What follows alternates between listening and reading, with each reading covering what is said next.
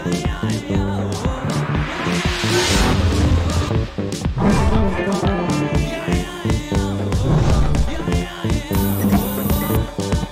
לכם, גיקים וגיגיות יקרים, ברוכים הבאים לפודקאסט חדש, פודקאסט מיוחד, אפשר להגיד מיוחד, אני אומר כבר הרבה פעמים מיוחד, אבל באמת יש לנו פודקאסט מיוחד. בדרך כלל הייתי חופר לכם במשך חצי שעה מתוך השעתיים שלנו, הייתי חופר לכם מה קרה השבוע, ודניאל היה חופר לכם על מה הוא בזבז את הכסף שלו, על מה הוא קנה, איזה אנימות, מנגות, לאן הכסף שלו יצא, מתן היה חופר לכם על ההדפסות תלת ממד שלו, כולם היו חופרים לכם, אבל היום... שהוא לא עושה. אני עד עכשיו לא ראיתי את ההדפסה שלי. כרגע היא עובדת, ההדפסה שלך לא התפסה, אבל כרגע היא עובדת, היא פה מציקה. אז היום לא אני אחפור לכם, לא דניאל יחפור לכם, ולא מתן יחפור לכם. היום מישהי אחרת תחפור לכם. אוקיי, רגע, זה לא יצא כמו שחשבתי. זה היה ממש לא בכיוון. היום אנחנו נותנים את הבמה. יש לנו היום אורחת סופר מיוחדת, ולפני שאני אציג אותה, אני רוצה שתבינו כמה היא באמת מיוחדת.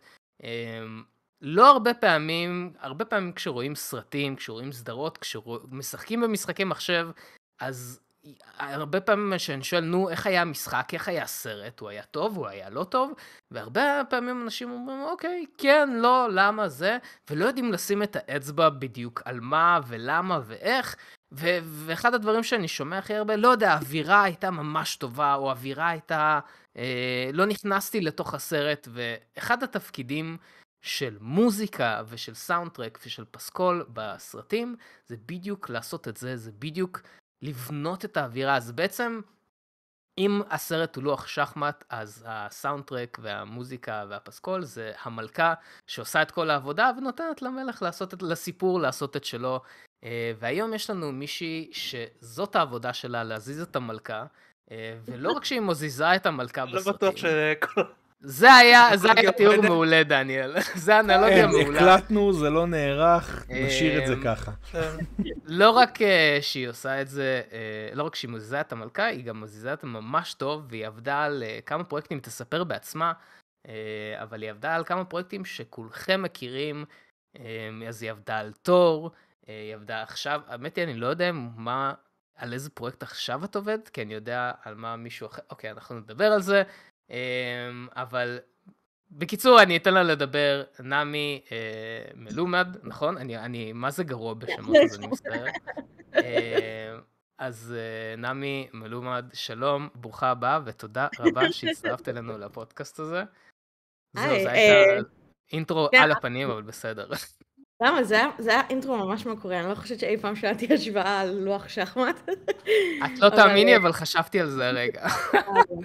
לא, כן.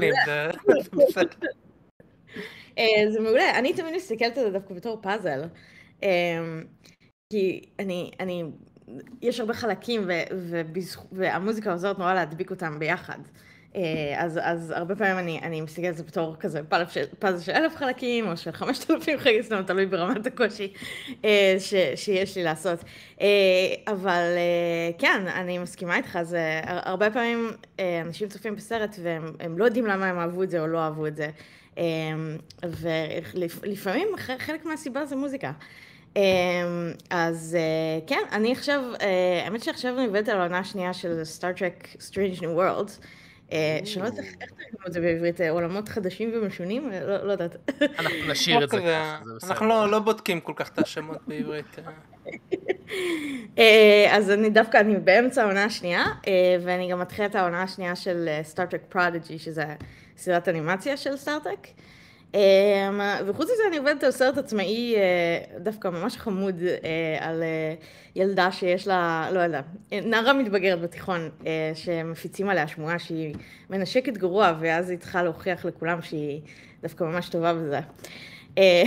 זה סרט מאוד מאוד שונה מתור. כן, זהו, טיפה. הרבה פעמים... כאילו, אתה בתור במקצוע שלי, אתה נדרש לעשות עבודה שהיא מאוד, כל פעם מאוד מאוד שונה. שזה חלק מהכיף, זה מאוד מגוון לי את החיים, אתה יודע, לעשות מוזיקה אפית כזאת עם תזמורת ולהקת רוק, ואז לעשות מוזיקה שהיא יותר גיטרות ופסנתר ודברים מדהימים. אז זה כיף, אני מאוד נהנית מזה. כן. זה יוצר גיוון בזה. אני חייב להגיד, אגב, לגבי הגיוון, אני יודע שכזה תור זה כאילו, וואו, עבדת על תור, וזה כאילו כזה סקסי ורומנטי והכל, אבל אני האמתי, פעם ראשונה שנפגשתי עם העבודה שלך, זה היה בסדרה שאני המלצתי לכולם בפודקאסט הזה לראות, וכנראה דניאל ומתן עדיין לא ראו את הסדרה, אבל The Woman in the House Across the Street from the Girl in the Window. וואי, נורא. מגיע לך. תודה, אני התאמנתי. לא, אני ממש אהבתי את הסדרה הזאת, אהבתי את הסדרה הזאת בצורה לא פרופורציונלית, ואז כזה, כשנכנסתי כזה לשמוע כזה את הפסקול, כי יש את הפסקול הראשי, את הסאונדטרק הראשי, היה טן, טן, טן, טן, טן, ואני נכנסתי לשמוע אותו, וכזה ראיתי את השם, כזה נמי מלומד, וכזה, אוקיי, וואו, זה שם מעניין למישהי בהוליווד, ולא שמתי לזה שום חשיבות, ועכשיו שאנחנו דיברנו, דניאל אמר, כן, יש מישהי נמי, כזה, נכון, ואז פתאום הכל הסתדר לי, אז תור מדהים והכל, אבל דווקא מהסדרה, מה-The Woman, אני ממש אהבתי את העבודה שלך שם, אז דווקא שם פתאום זה, אז דיברת על הגיוון, אז זה ממש מצחיק שאת עברת מדבר לדבר כזה. כן, אבל אפילו בתוך הסדרה שם יש לך המון גיוון, כי יש את הדברים שהם יותר כזה, נגיד, בילוש, סליחה, העברית שלי. כאילו, שאתה שהיא עוקבת אחרי אנשים, שהיא מנסה לפנח את התעלומה, אז מסתורין וזה, ואז יש לך גם דברים שהם יותר רומנטיים, או יותר כלילים, קומדיה, או פתאום איזה קטע דרמטי על זה שהיא נזכרת בבת שלה, כל מיני דברים כאלה. אז אפילו בתוך הז'אנר הזה היה עוד דברים. כן, זה היה סדרה ממש כיפית לעבוד עליה, כי היוצרים שלה הם פשוט האנשים הכי מצחיקים בעולם. אז כל הפגישות היו כזה, are they serious? כאילו, לא הבנתי. זה מאוד מפתיע לשמוע על סדרה שהיא כולה רצח ומסתורין וכן, דטקטיב. היה הרבה הומור שחור בפגישות עצמן, שזה כיף. כן, וכן, זו סדרה שיש בה הרבה, זאת אומרת, הזדמנות למוזיקה, לא תמיד יש לך את זה, אז זה כיף. אז כל זה בעצם הייתה הקדמה, אז כל זה הקדמה לנמי, אז באמת, שוב, תודה רבה שהצטרפת אלינו, ומעבר לנמי יש לנו את חברי הפאנל הרגילים שלנו. לא, אנחנו בסדר, מכירים, הכל טוב. דניאל, תגיד שלום, תהיה מנומס. שלום. מתן, תגיד שלום. שלום, ויש שלום. ויש לנו את הצ'אט היקר שלנו פה בדיסקורד, צ'אט יקר, תגידו שלום, שאנחנו מקליטים את הפודקאסט הזה בלייב בשעת הדיסקורד שלנו, שאם לא הצטרפתם עדיין, יש לינק להצטרפות למטה בתיאור לסרטון. אז כן, נמי מצטרפת אלינו, כמו שהבנתם, מעבר לזה שנמי בעברית זה מלחינה, ואני מקווה שאני אומר את זה נכון, אוקיי? מעבר לזה שהיא מלחינה לכמה פרויקטים ממש מגניבים, היא גם גיקית בטירוף, אז כן, אז יש מלא שאלות, אנחנו ביקשנו מהקהל שלנו, מהצופים שלנו, מהמאזינים שלנו, לשלוח לנו שאלות עלייך, אז יש לנו מלא שאלות ששלחו, בחרנו את השאלות הכי טובות. אז כן, תרגישי חופשי לצאת לאיזה רנט שאת רוצה, לא לענות על השאלות, כי בסופו של דבר אנחנו, שווה לשמוע מה שיש לך לספר, אני חושב שיש לך סיפור מאוד מעניין, ומה שתרצי לספר תספרי. ובזאת, דניאל, אתה רוצה להתחיל עם אחת השאלות שקיבלנו לנמי?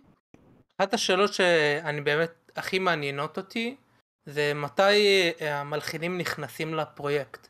נגיד אני סטודיו וורנר בראדרס, ויש לי סרט, לא יודע, סרט סייפיי בחלל, מתי כאילו אני מדבר איתך ומתי את נכנסת בפרי פרודקשן, בזמן הצילומים, אחרי הצילומים, כמה מעורבות יש לך עם היצירה עצמה, כאילו מביאים לך קליפים וכאלה, ואז את עובדת, או שאת מתחילה לפני, כאילו. באמת אני רוצה לדעת על השלבים של התהליך. בעיקרון, בסצנריו שאתה מתאר, שזה סרט לייב אקשן של Warner Brothers, רוב הסיכוי שזה יהיה בפוסט פרודקשן, שזה יהיה בשלב שהם כבר עורכים את הסרט ויש להם איזה פיין קאט, ואז הם באמת מתחילים לחשוב על הלחנה ומביאים את המלחין בדרך כלל, או המלחינה, לעבוד על משהו שנקרא locked picture, או פיין קאט שהוא מאוד מאוד מתקדם. עכשיו, לא תמיד זה ככה, כי יש הפקות שאין עליהם אף פעם locked picture, נגיד תור. אבל באידאל, זה מין כאילו קאט של הסרט שכבר הוא יחסית גמור, זאת אומרת, מבחינת הסדר של הסצנות, מבחינת האור שלהם, הקצב שלהם. אז לפחות רוב הדברים כבר סגורים. יש מצבים אחרים, נגיד באנימציה, שהמלחינים ייכנסו הרבה יותר מוקדם, בשלב של אנימטיק, שזה כשאתה רואה כאלה מין קומיקס כזה בשחור לבן בדרך כלל, של איך הדברים הולכים להיראות. סטורי בורד, כן, ואפילו אנימטיק שהוא קצת יותר מתקדם מסטורי בורד. ואז כבר יש את הדמויות שהקליטו את הקולות, את הדיאלוג. לא הכל מוקלט, לפעמים זה נורא מצחיק, לפעמים אני עובדת על משהו ואז פתאום אתה שומע את הקול של העורך לאיזה שתי מילים בתוך כולה. אני אקליט פולדרים כאלה. כן, זה הכי מוציא אותך מהפוקוס, זה פשוט... כאילו במיוחד עם איזה קטע רומנטי, ואז פתאום זה הבחור בחורה, ואז הקול של העורך כזה נכנס מהצד. העורך כזה, אוו. כן, אז כזה, time travel, ואז כזה. האמת מצחיק שאתה אומרת את זה, כי היה טרילר לאיזה משחק, אני לא זוכר, נראה לי, אולי פורספוקן, שהם הוציאו טרילר למשחק, זה נראה לי בפלייסטיישן, והיה שורה שהיא הייתה פלייסהולדר, כאילו, אנשים לא הבינו למה זה נשמע כל כך גרוע, ואז כזה אמרו להם, לא, זה פלייסהולדר שעוד לא הביאו לזה. זה מצחיק שאת אומרת את זה. מה, והם הוציאו את זה ככה? וואי, אז... כן, אז זה קורה, וזהו, אז אנימציה זה פשוט קצת עולם אחר, כי אז התהליך זה שעובדים על האנימטיק, ואחרי זה עושים adjustments, כאילו עושים עיבוד או שינוי, את כל השינויים בסוף, כשיש באמת אנימציה גמורה. בגלל שזה הרבה יותר עבודה מבחינת מה שצריך לעשות. והטיימינג וזה. אז זהו, שוב, יש תמיד את האקספשן, כאילו אם נגיד, אתה יודע, אני מכירה את הבמאי, והבמאי נורא רוצה לעבוד איתי, והוא כבר, כאילו, ברגע שהוא יודע שהוא עושה את הסרט, אז הוא כבר מתקשר וכזה, אני עושה את הסרט, זה יהיה בערך בדצמבר 2022, אני רוצה שתעבדי על זה, ואז לפעמים אני כן אקרא תסריט, או אראה דברים שהם לפני, אבל זה נורא תלוי מקרה. ברוב הסיכויים, רוב המקרים, זה, לפי מה שאתה תיארת, זה באמת ה-locked picture, זאת אומרת ש-post-production. אוקיי, מעניין אותי, כי לעשות פסקול וסאונדטרק לסרט, זה לא שהבמאי בטח מגיע אלייך ואומר, היי, אני רוצה פה הטון במי מינור, הוא מדבר איתך בטח כזה ברגשות, אני רוצה פה יותר מתח וזה. איך את מתרגמת את מה שהוא אומר לך בכל כך אמברלה טורמס, מונחי מטריה כאלו, למשהו פרקטי, אם במקרה של פרוטוג'י של סטארטרק, אז כאילו לחצוצרות האיקוניות וכן הלאה וכן הלאה. כן, אתה צודק, זה באמת מילה תרגומי ממש נכונה, כי כן, במאים נוטים ושואו-ראנרים מאוד נוטים לדבר בשפה של רגשות ושל מה אנחנו רוצים שהקהל יחווה, איזה נקודות הם נקודות להדגיש נגיד, או רגעי שיא בתוך הסצנה, או רגעי שינוי בתוך הסצנה, ואז צריך להבין פשוט שהבמאים והשואו-ראנרס, הם בילו הרבה יותר זמן עם הסיפור הזה, הם מכירים את הסיפור הרבה יותר טוב, אז בגלל זה כשהם אומרים משהו אני מאוד מאוד מקשיבה, ואני מנסה לספר את הסיפור שהם כתבו או שהם יצרו, אז התפקיד שלי הוא בעצם כן, לפרש כשהם אומרים אנחנו רוצים יותר דרמה או יותר קצב או יותר, שזה יותר אינטנסיבי או יותר מפחיד, אז איך באמת לקחת את זה למפחיד, זאת אומרת, מה זה מפחיד? זה כלי נשיפה מתכת נמוכים, זה מיתרים חורקים כאלה מלמעלה, אז לפי הסגנון שפיתחנו לאורך לאורך העבודה על הסדרה עצמה, זאת אומרת, היא כבר יש לה את הטון שלה, או רוב הסדרות שאתה עובד עליהן, אתה מחפש איזה טון ואיזה עולם של סאונד שהמוזיקה שלך תהיה מסביבו, בין אם זה כלים, בין אם זה טקסטורות מסוימות שאתה בוחר, בין אם זה סאונדים מסוימים, זה מוזיקה יותר אלקטרונית, מקצבים מסוימים. או הפסקול של גאנז אנד רוזס בתור, כל האלבום בייסיקלי, אבל כן. כן, אבל גם שם, אז אוקיי, אז אתה לוקח תזמורת עם להקת רוק ועם מקהלה, יש לך שם גם את כל הסיפור של אלים ושל דברים שהם, תמיד מקהלה זה כזה מאוד overwhelming, זה לוקח אותך לשלב הבא, אז אלים ומקהלה זה מסתדר טוב. אז זהו, אז יש לך מין פלטה של סאונד ושל צלילים מוזיקליים, ומשם אתה אומר, אוקיי, אז מה זה אומר כשמפיקים אומרים שסצנה מסוימת נשמעת עייפה מדי, או היא נשמעת כאילו, זאת אומרת, איך להגביר את הדברים שבפנים. אז יכול שזה עניין של טמפו, של לקחת את המוזיקה יותר מהר, או שזה להוסיף איזו טקסטורה פנימית, להוסיף איזה מקצב פנימי, או להוסיף... יש כל מיני דרכים להתמודד עם בעצם, עם נוטס, או אפילו לפני שלב הנוטס, אפילו רק כאילו שאומרים לך, אני רוצה שיהיה פה רומנטי, אז מה זה רומנטי? כאילו, יכול אלף דברים. אז גם זה הרבה ניסוי וטעייה בעצם. הרבה פעמים אני אנסה משהו ואני אשלח אותו, ואז יגידו לי, מדהים, מושלם, נפלא, לא לשנות. ואז פעמים אחרות יגידו, כמעט, בואו, הייתי רוצה שהרגע עשי... בואו נחדד את זה. כן. אז יש, צריך גם לדעת שזה לא הכל אגו, ושום דבר מזה בעצם הוא לא אגו. כן, זהו. אני שמעתי ותקניתי אם אני טועה, שלפעמים הסטודיו או whatever, הם מביאים סקור של מעבר, כאילו, ולהגיד משהו כזה, זה הסגנול, זה המוד שאנחנו רוצים, או דברים כאלו, זה גם קורה. כן, קוראים לזה temp track, זה temporary track, וזה נמצא כמעט בכל, אני חושבת ש... 99% מהפרויקטים שעבדתי להם היה להם temp track. אבל ה-temp track, המשמעות שלו היא בדרך כלל לעזור אישורים על העריכה שלהם, ולעזור למפיקים, אתה יודע, שאתה מתחיל מנגיד מהמפיקים ה-executives, ואז אחרי זה עובר לנטוורק או לסטודיו, אז זה עוזר להם מאוד מאוד להבין את הלך הרוח של הדברים, לאן הסרט הולך. בגלל זה משתמשים בזה פחות, כאילו, בתור מלחינה אני פחות משתמשת בזה בתור הגייד שלי. זה כן נקודת רפרנס שהיא מעניינת, כי אז אתה אומר, אוקיי, מה עובד בקטע הזה? למה נגיד הבמאי אוהב ספציפית למה זה מתאים או לא מתאים? זו מין נקודת התחלה של, אוקיי, אני אוהב את הקלרינט פה, אני אוהב את הסגיד לקטע הזה, אני אוהב שזה נגיד אולי לא הרבה, אולי לא תזמורת מלאה, אולי משהו יותר רגוע.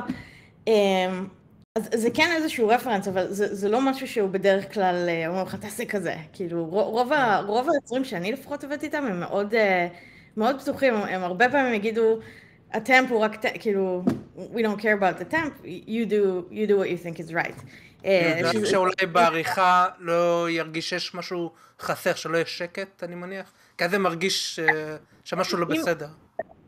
אם אתה הופך כאילו קטע להיות יותר שקט, אז הרבה פעמים, זאת אומרת, או נגיד אתה מוציא קטע שלם ואתה נגיד אתה מתחיל אותו מאוחר יותר, את המוזיקה שלך, או, זאת אומרת, כן, במצב כזה הרבה פעמים זה יהיה קצת יותר קשה, כי במאי או במאית התרגלו לשמוע שם זה משהו, ואז לפעמים, אתה יודע, אתה צריך כזה לבחור את המלחמות שלך, אתה לא רוצה להתווכח על דברים שלא שווה את זה, אבל אם באמת אתה עומד מאחורי המחשבה שכאן צריך להיות שקט והמוזיקה צריכה להיכנס יותר מאוחר, אז, you know, go for it.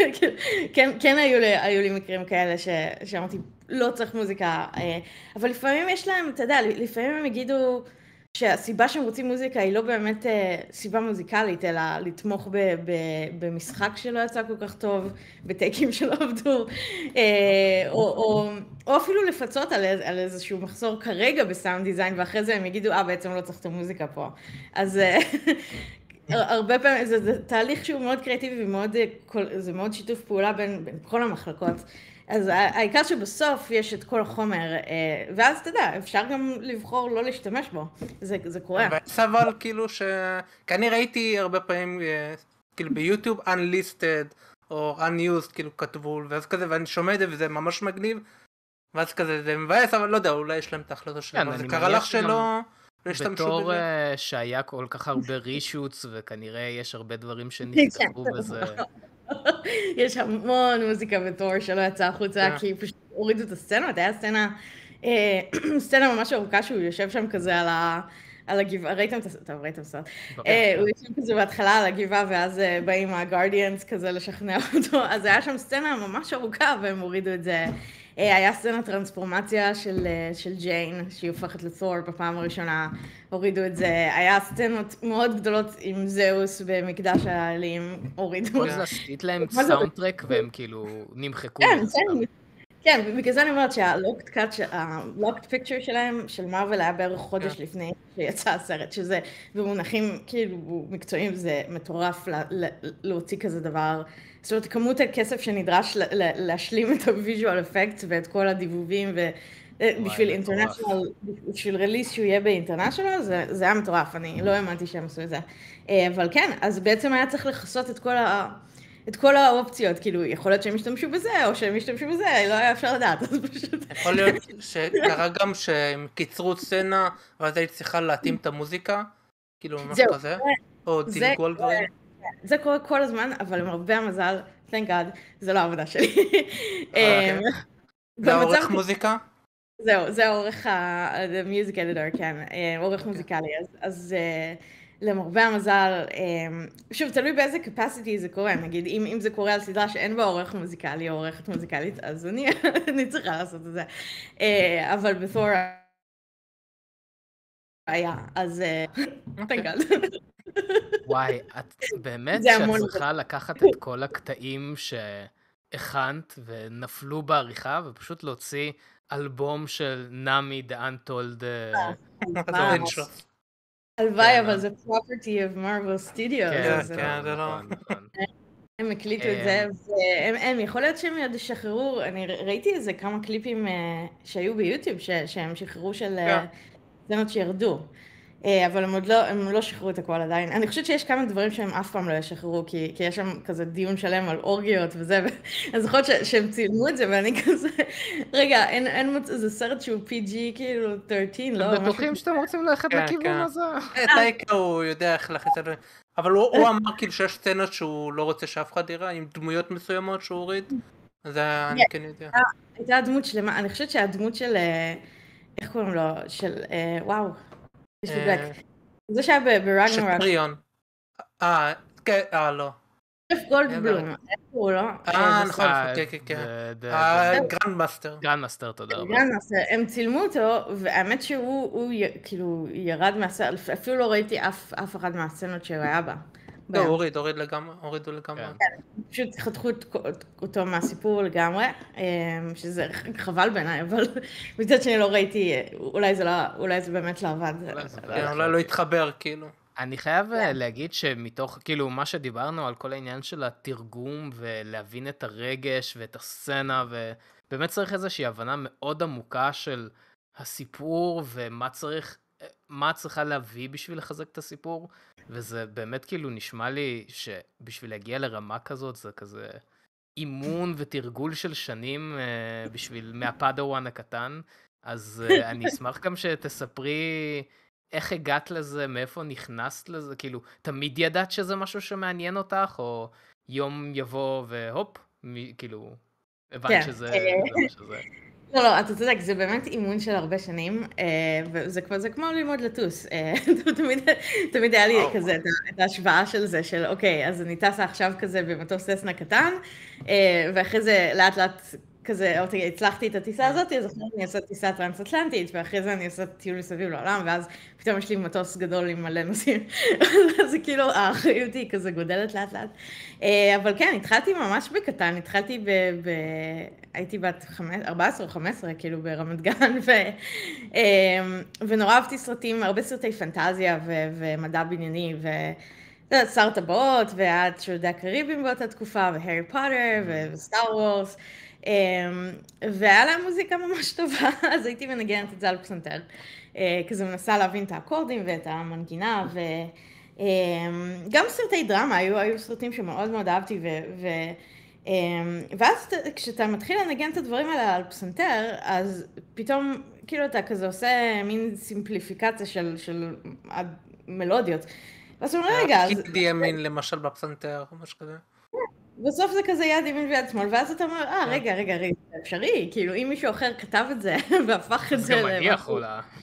כן, אז גם אני יכולה. ואז באמת התחלתי לעשות כאלה דברים, התחלתי לכתוב, אמרתי, טוב, אם היה עוד סרט רביעי של שר טבעות, איזה סצנות היו בו, אולי הם היו חוזרים לנהר שם וזה, וכאילו, ואז עשיתי נושא שלם על זה, יש לי את זה עדיין פה במחשב, זה יום אחד יגיע לאיזה סרט אחר. אז כן, אז התחלתי לעבוד, והתחלתי ללמוד, היה תוכנה שקראו לה Q-Basis באותו זמן, אחרי זה הפך ל-Q-Base, וזהו, והייתי במגמת מוזיקה בתיכון, מוזיקה וכימיה, אבל בעיקר מוזיקה, כי לא הייתי הולכת לשיעורי כימיה, וזהו, זה עבד לך. ובסוף זה עבד טוב, כן, אחרי זה הלכתי לאקדמיה בירושלים, רגע, לא, הייתי בצבא קודם, ואז הלכתי לאקדמיה בירושלים. אנשים מצחיקים את התקופה הזאת. לא, זה לא קרה. לא, ניגנתי שירי שלמה ארצי בעיקר, זה היה כזה, כאילו היה לי... גם מקהלה צבאית, כאילו, בלהקה צבאית. לא, הייתי מאבחנת פסיכוטכנית בטבריה. אוקיי, אוקיי. גרתי בקיבוץ, זה היה תקופה מאוד מעניינת. לא מוזיקלית, אבל. כן, וזהו, ואז הלכתי לאקדמיה בירושלים, באמת, כי כבר ידעתי שאני רוצה ללמוד את זה, זאת אומרת, מהרגע שהבנתי איך עושים את זה, אז זה היה רק עניין של זמן מבחינתי, איך להגיע לפה, לעשות את מה שאני עושה. אז זהו, אז הייתי בירושלים במסלול שקוראים לו מוזיקה רב-תחומית, שהם כזה מכסים את כל ה... זאת אומרת, זה לא לומד רק קומפוזיציה שהיא קומפוזיציה קלאסית או מודרנית רגילה, אלא יש גם לימודים של ג'אז ושל מוזיקה ערבית ומוזיקה הודית ומוזיקה לסרטים וכל מיני מוזיקה למחול, דברים שהם מאוד כזה, קצת מהכל. שזה בעצם מה שאני עושה. כי את כן צריכה לדעת, כל הסטיילים כזה תלוי על איזה פרויקט את עובדת. נכון. למרות שכשאני עושה את זה, זו מוזיקה שהיא למסך, אבל כן, היא באמת איך לכתוב קומדיה ואיך לכתוב דרמה, ואיך לכתוב אימה ומתח ו-whatever it is, אקשן, הרפתקאות. אז כן, הם לא ממש לימדו את זה כמו שהם פשוט לימדו לכתוב, שזה בעיניי מה שהיה צריך. זה הדרך הטובה בעיניי לעשות. כי אחרי זה אתה יכול... אתה לומד משהו ואז אתה אפליי, אתה שם אותו על דברים אחרים, כאילו, וזה עובד. זהו, אז אחרי זה הלכתי לבית ספר פה. מה זה? העתק-הדבק ליכולת, כן? כן, זאת אומרת, אתה מפתח את היכולת עצמה, וברגע שיש לך אותה, אז אתה יכול לשים אותה על דברים אחרים, זאת אומרת, להשתמש בה בשביל דברים אחרים. סקיל טריק כזה, ב-RPG. כן, ואז הלכתי פה לבית ספר שקוראו לו USC, שזה University of Southern California, ויש להם תוכנית ממש כזה רצינית למוזיקה לסרטים, ושם באמת מלמדים אותך לעשות את הדברים בדרך שככה עושים דברים בהוליווד. אז זה לא רק הלחנה, אלא גם כל מה שמסביב להלחנה, שזה מאוד עזר לי אחרי הבית ספר להתפרנס, כי בכל זאת ספילברג לא התקשר לי אחרי הבית ספר. אלא כל מיני מקצועות שהם באמת של עריכה מוזיקלית, של תזמור, של הכנת תווים, של להיות ניצוח, של קצת מיקס, כאילו כל הדברים שיתמכו בי בתור מלחינה צעירה, של דברים שאני צריכה לעשות. היום כבר יש לי צוות שעושה את הדברים האלה, אבל כשאני מתחילה, אז אני צריכה באמת צוות, כאילו, שאני אהיה הצוות של עצמי, וגם לעשות את זה בשביל אנשים אחרים כדי באמת להתפרנס. אבל זה טוב, כי ככה אני מכירה מה צריך לקרות ואיך צריך לקרות, וזה עוזר שיש לך את כל התמונה הזאת, גם היום, במה שאני עושה. אני יודעת בדיוק מה המתזמר שלי צריך לעשות, ומה האסיסטנטית שלי צריכה לעשות וכאלה. זאת אומרת, אני יכולה גם להסביר את הדברים, זה חשוב לדעת, זאת אומרת, כשאתה מפקד, נגיד מפקד, כן, בצורה צבאית, אז זה כמו, כן, זה קצת כמו בצבא, שאתה לאט לאט כזה מקבל יותר אחריות. אבל אתה יודע מה לעשות אם אתה צריך למלא תפקיד אחר. דיברנו על זה כמה פעמים בפודקאסט, כי אני מגיע מהעולם של אנימציה בעיקר, ויש הרבה כזה ארט דירקטורים, שדיברנו בדיוק כזה שארט דירקטורים שלא באים מהעולם של אנימציה או מהצד הם יותר מנהלי פרויקט, ואז מסבך את כל לא יוצא התוצר הסופי כמו שצריך. אז זה מדהים שכזה את יודעת קצת מכל דבר, ואז עכשיו שיש לך צוות את כזה טוב, כן, פה תעשה ככה, כאילו יודעת ממש לכוון אותך. זה מדהים. אני חייב לשאול שאחרי זה, אם אני לא טועה, הפרויקט הראשון שלך היה עם מייקל גיאצ'ינו, על אמריקן פיקל? ג'קינו. זה הרבה יותר קל ממה שזה נשמע. ג'קינו? רגע, עוד פעם? ג'קינו, זה כל כך קל. אנשים כזה ג'יאקינצו, אבל לא, זה ג'קינו. ג'קינו, אוקיי. ג'קינו, אוקיי. אתה משמלא אותי עוד באמצע.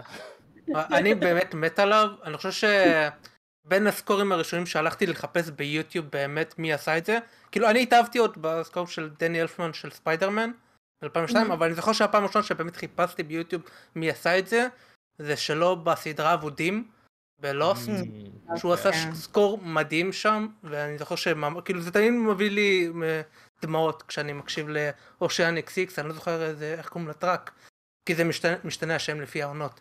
אז כן. איך נוצר החיבור הזה בעצם? איך... בעיקרון, עשיתי פיץ' אוקיי, פיץ' זה כשאתה מגיש מועמדות לסרט מסוים שאתה רוצה לעבוד עליו, ואתה בדרך כלל שולח איזה 10-15 טרקים שמייצגים את מה פחות או יותר אתה יכול לעשות, מה אתה חושב שיכול להתאים לסרט, אז זה בעצם הצגת יכולת כזאת. ועשיתי פיץ' לסרט שקוראים לו American Pickle, לא יודעת בעברית איך... עם סף הוגן, נכון? חמוץ אמריקאי. חמוץ אמריקאי, אוקיי. אז עשיתי להם פיץ' והם אהבו את מה שעשיתי, אבל הם גם מאוד רצו לעבוד עם מייקל, כי יש להם מערכת יחסים קודמת איתו. אז הרבה פעמים בעיר הזאת זה כזה, אם עבדת קודם, ובדרך כלל הם יחזרו לבן אדם אם אהבו אותו. וחוץ לזה, מי לא רוצה לעבוד עם מייקל? הוא מדהים. אז... אבל אני חושבת שלמייקל היה איזה קונפליקט עם משהו אחר. ואז היה להם שם הרעיון שאולי נשתף פעולה על זה. ואז מייקל הקשיב באמת לדברים שלי. ומשם זה התחיל, כאילו כל הוא התקשר, כאילו זה היה נורא מצחיק, הסוכנת שלי התקשרה, האסיסטנט שלה אמרת כזה, I have מריה מצ'אדו, שזה הסוכן שלי, and Michael Giacchino on the line for you, ואני כזה, וואו, זה כזה, רגע, אני אעצור את כל מה שאני עושה עכשיו. אבל זה בדיוק מה שקרה, לא היה לי, כאילו, זה היה out of the blue, כי אני לא ידעתי שום דבר על הקטע הזה. וואו. כן, זה היה פשוט, ואז כזה, אני, אוקיי. ואז כאילו, הדבר הראשון שאמרת זה כזה, Hi, is this my birthday? כאילו, מה, ואז הוא כזה זרם על הבדיחה. הוא זרם על הבדיחה כזה, Yeah, I just wanted to call you. Like, I knew it was your birthday. מזל טוב. Yeah, and also like there's this movie blah blah blah and I thought you know we can work together on that. כי זה באמת, זה השיחה הזאת שאתה לא מצפה לקבל מספילברג. אז כן, בתור מישהי שבאמת גם גדלה על המוזיקה של מייקל, בעיקר דברים של פיקסאר דווקא, רטטוי של אפ וגם The Incredibles וכל זה. אז מן הסתם כאילו זה סוג של חלום שלא חלמתי, אבל כאילו לא חשבתי שזה בכלל יכול לקרות. זהו, ומשם הרבה דברים נוספים קרו עם מייקל, פשוט כי גילינו שאנחנו טובים בלעבוד ביחד. יותר הוא גילה את זה, שאני טובה בלעבוד איתו. אני כאילו, sign me up for everything. זהו, אז כן, משם זה התחיל, ואז באמת עשינו את... על מה עבדנו אחרי זה? על Medal of Honor, שזה משחק וידאו, הם עשו גרסה של VR כזה, שאתה שמים את המשקפיים האלה, זה היה ממש קשה לשחק את זה, אבל למרבה מזל לא הייתי צריכה לשחק הרבה, אלא בעיקר זה היה בשלב של אנימטיק באמת, אז ראיתי אנימציות כאלה מאוד ראשוניות.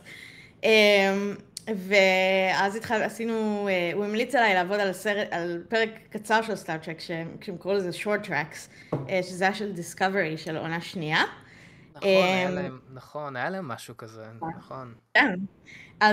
ואז אחרי שהמפיק של סטאר טרק, שעשיתי עבודה ממש טובה, אז באמת, אז הוא הציע לי את שתי הסדרות שאני עובדת עליהן עכשיו. זאת סדרה אחת, ואז אחרי הסדרה הראשונה עשיתי את הפיילוט, ואז היינו עם שיחת נוטס כזאת, והייתי בטוחה שכאילו שהם לא אהבו את מה שעשיתי, כי זו השיחה מאוד כזה של... רצינית, יושבים בשולחן. לא, כי בדרך כלל אין שיחות וזה, ואז פתאום האקזקטיב פרודיוסר, שהוא כאילו המפקח על של כל הסיפור הזה, עולה לשיחה, אני כזה אוקיי, ואז באמת הוא רק במשך 10 דקות רק אמר לי, זה לא טוב, וזה לא טוב, וזה לא טוב, ובוא נשנה כאן ונעשה ככה וככה וככה, וכאילו כל הזמן הוא אומר את זה עם ביקורת חיובית, זאת אומרת הוא אומר כזה, yeah, this is great, but let's do na na na. ואני כאילו, אוקיי. ואז אחרי זה, ממש שזה אחרי חצי שעה, שולחים לי עוד מייל שהוא רוצה עוד פעם לדבר איתי, והייתי בטוחה שיש לו עוד ביקורת להגיד, אני כזה יום. ואז באמת הוא הציע לי את הסדרה הנוספת, ואני כזה, וואו, I did not see that coming. וואו. כאילו, כן, אז זהו, אז מה עוד עשיתי, מייקל? תור. בין היתר. בורת, האמת שבורת היה סוג של הכנה לתור.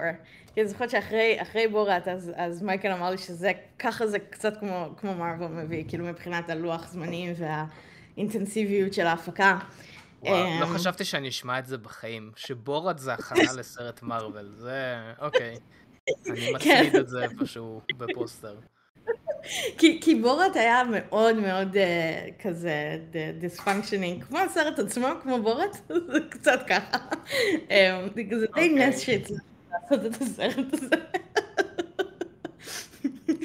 שזה מלא את השאלה של, כי אמרת שאת עבדת על משחק, ועבדת גם על סדרה של סטאר טרק, ועל סרט, איך את מרגישה, כאילו מה השוני ועל מה את יותר נהנית לעבוד מבחינת המדיומים השונים של כזה, גם אני מניח שה-workflow שלך, העבודה הכללית והכל מאוד מאוד משתנה ממשחק לסרט, לסדרה, איך מהניסיון שלך, איך לעבוד, איך המעבר הזה ממדיום למדיום?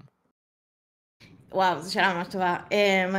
בעיקרון, טלוויזיה וסרטים הם קצת יותר דומים בגלל שזה על טיימליין של סיפור נרטיבי. אז יש לך, אוקיי, מתחילים מנקודה א' ומסיימים בנקודה ג' ד' ה'. ובדרך יש עלילה עליות, ירידות, אבל יש עלילה שהיא קל לעקוב אחריה. בווידאו גיימס יש לך הרבה יותר חופש, שזה לטוב ולרע, כאילו יש אנשים שיותר אוהבים את זה, אני אישית קצת פחות אינטראקטיב, אז המוזיקה צריכה לשרת מכלול רחב יותר של אופציות או של אפשרויות שהולכות, כאילו תוצאות של מה שהשחקן או השחקנית יעשו. אז הרבה פעמים אתה צריך להכיל גם הרבה אפשרויות, וגם יש, מבחינה קריאטיבית יש לך יותר חופש, שזה מפתיע, אבל אני דווקא אוהבת מגבלות, אני אוהבת שיש לי את התחימת זמן או את ה... מסגרת, כן, אז אני זוכרת שעבדתי, עשיתי גם איזה 2-3 משחקים לפני, זה יותר קטנים, אבל תמיד יש הרבה יותר, כאילו העובדה שאין מגבלות היא יותר מקשה עליי, צריך להשתמש הרבה בדמיון. די מובן, כן. ודמיון זה אחלה, אבל במיוחד אם אני עובדת במקרה הזה של המשחק ההוא, אוקיי, אתה משחק שאתה בעצם, כן, אתה יורה בחיילים נאצים, כאילו, אתה עוזר, אתה יודע, אתה... הרבה מאוד רגש עובר בזה. כן, שזה אחלה, זה נחמד, אבל... אבל אם החיילים לא נמצאים על המסך, ואתה לא יודע מה קורה, אז זה כזה, אתה צריך קצת לדמיין את העליות, את הירידות, את ה... אז כן הייתה לנו מסגרת כללית של, אוקיי, בכל שלב יהיו 3 קטעים מוזיקליים שכל אחד מהם מתפתח לאורך זמן, זאת אומרת, כל אחד מהם לאט לאט נהיה יותר ויותר אינטנסיבי, אבל גם מראש אנחנו מתחילים לרמות מסוימות של אינטנסיביות, אז נגיד יש משהו שהוא יותר סטלס כזה, יותר...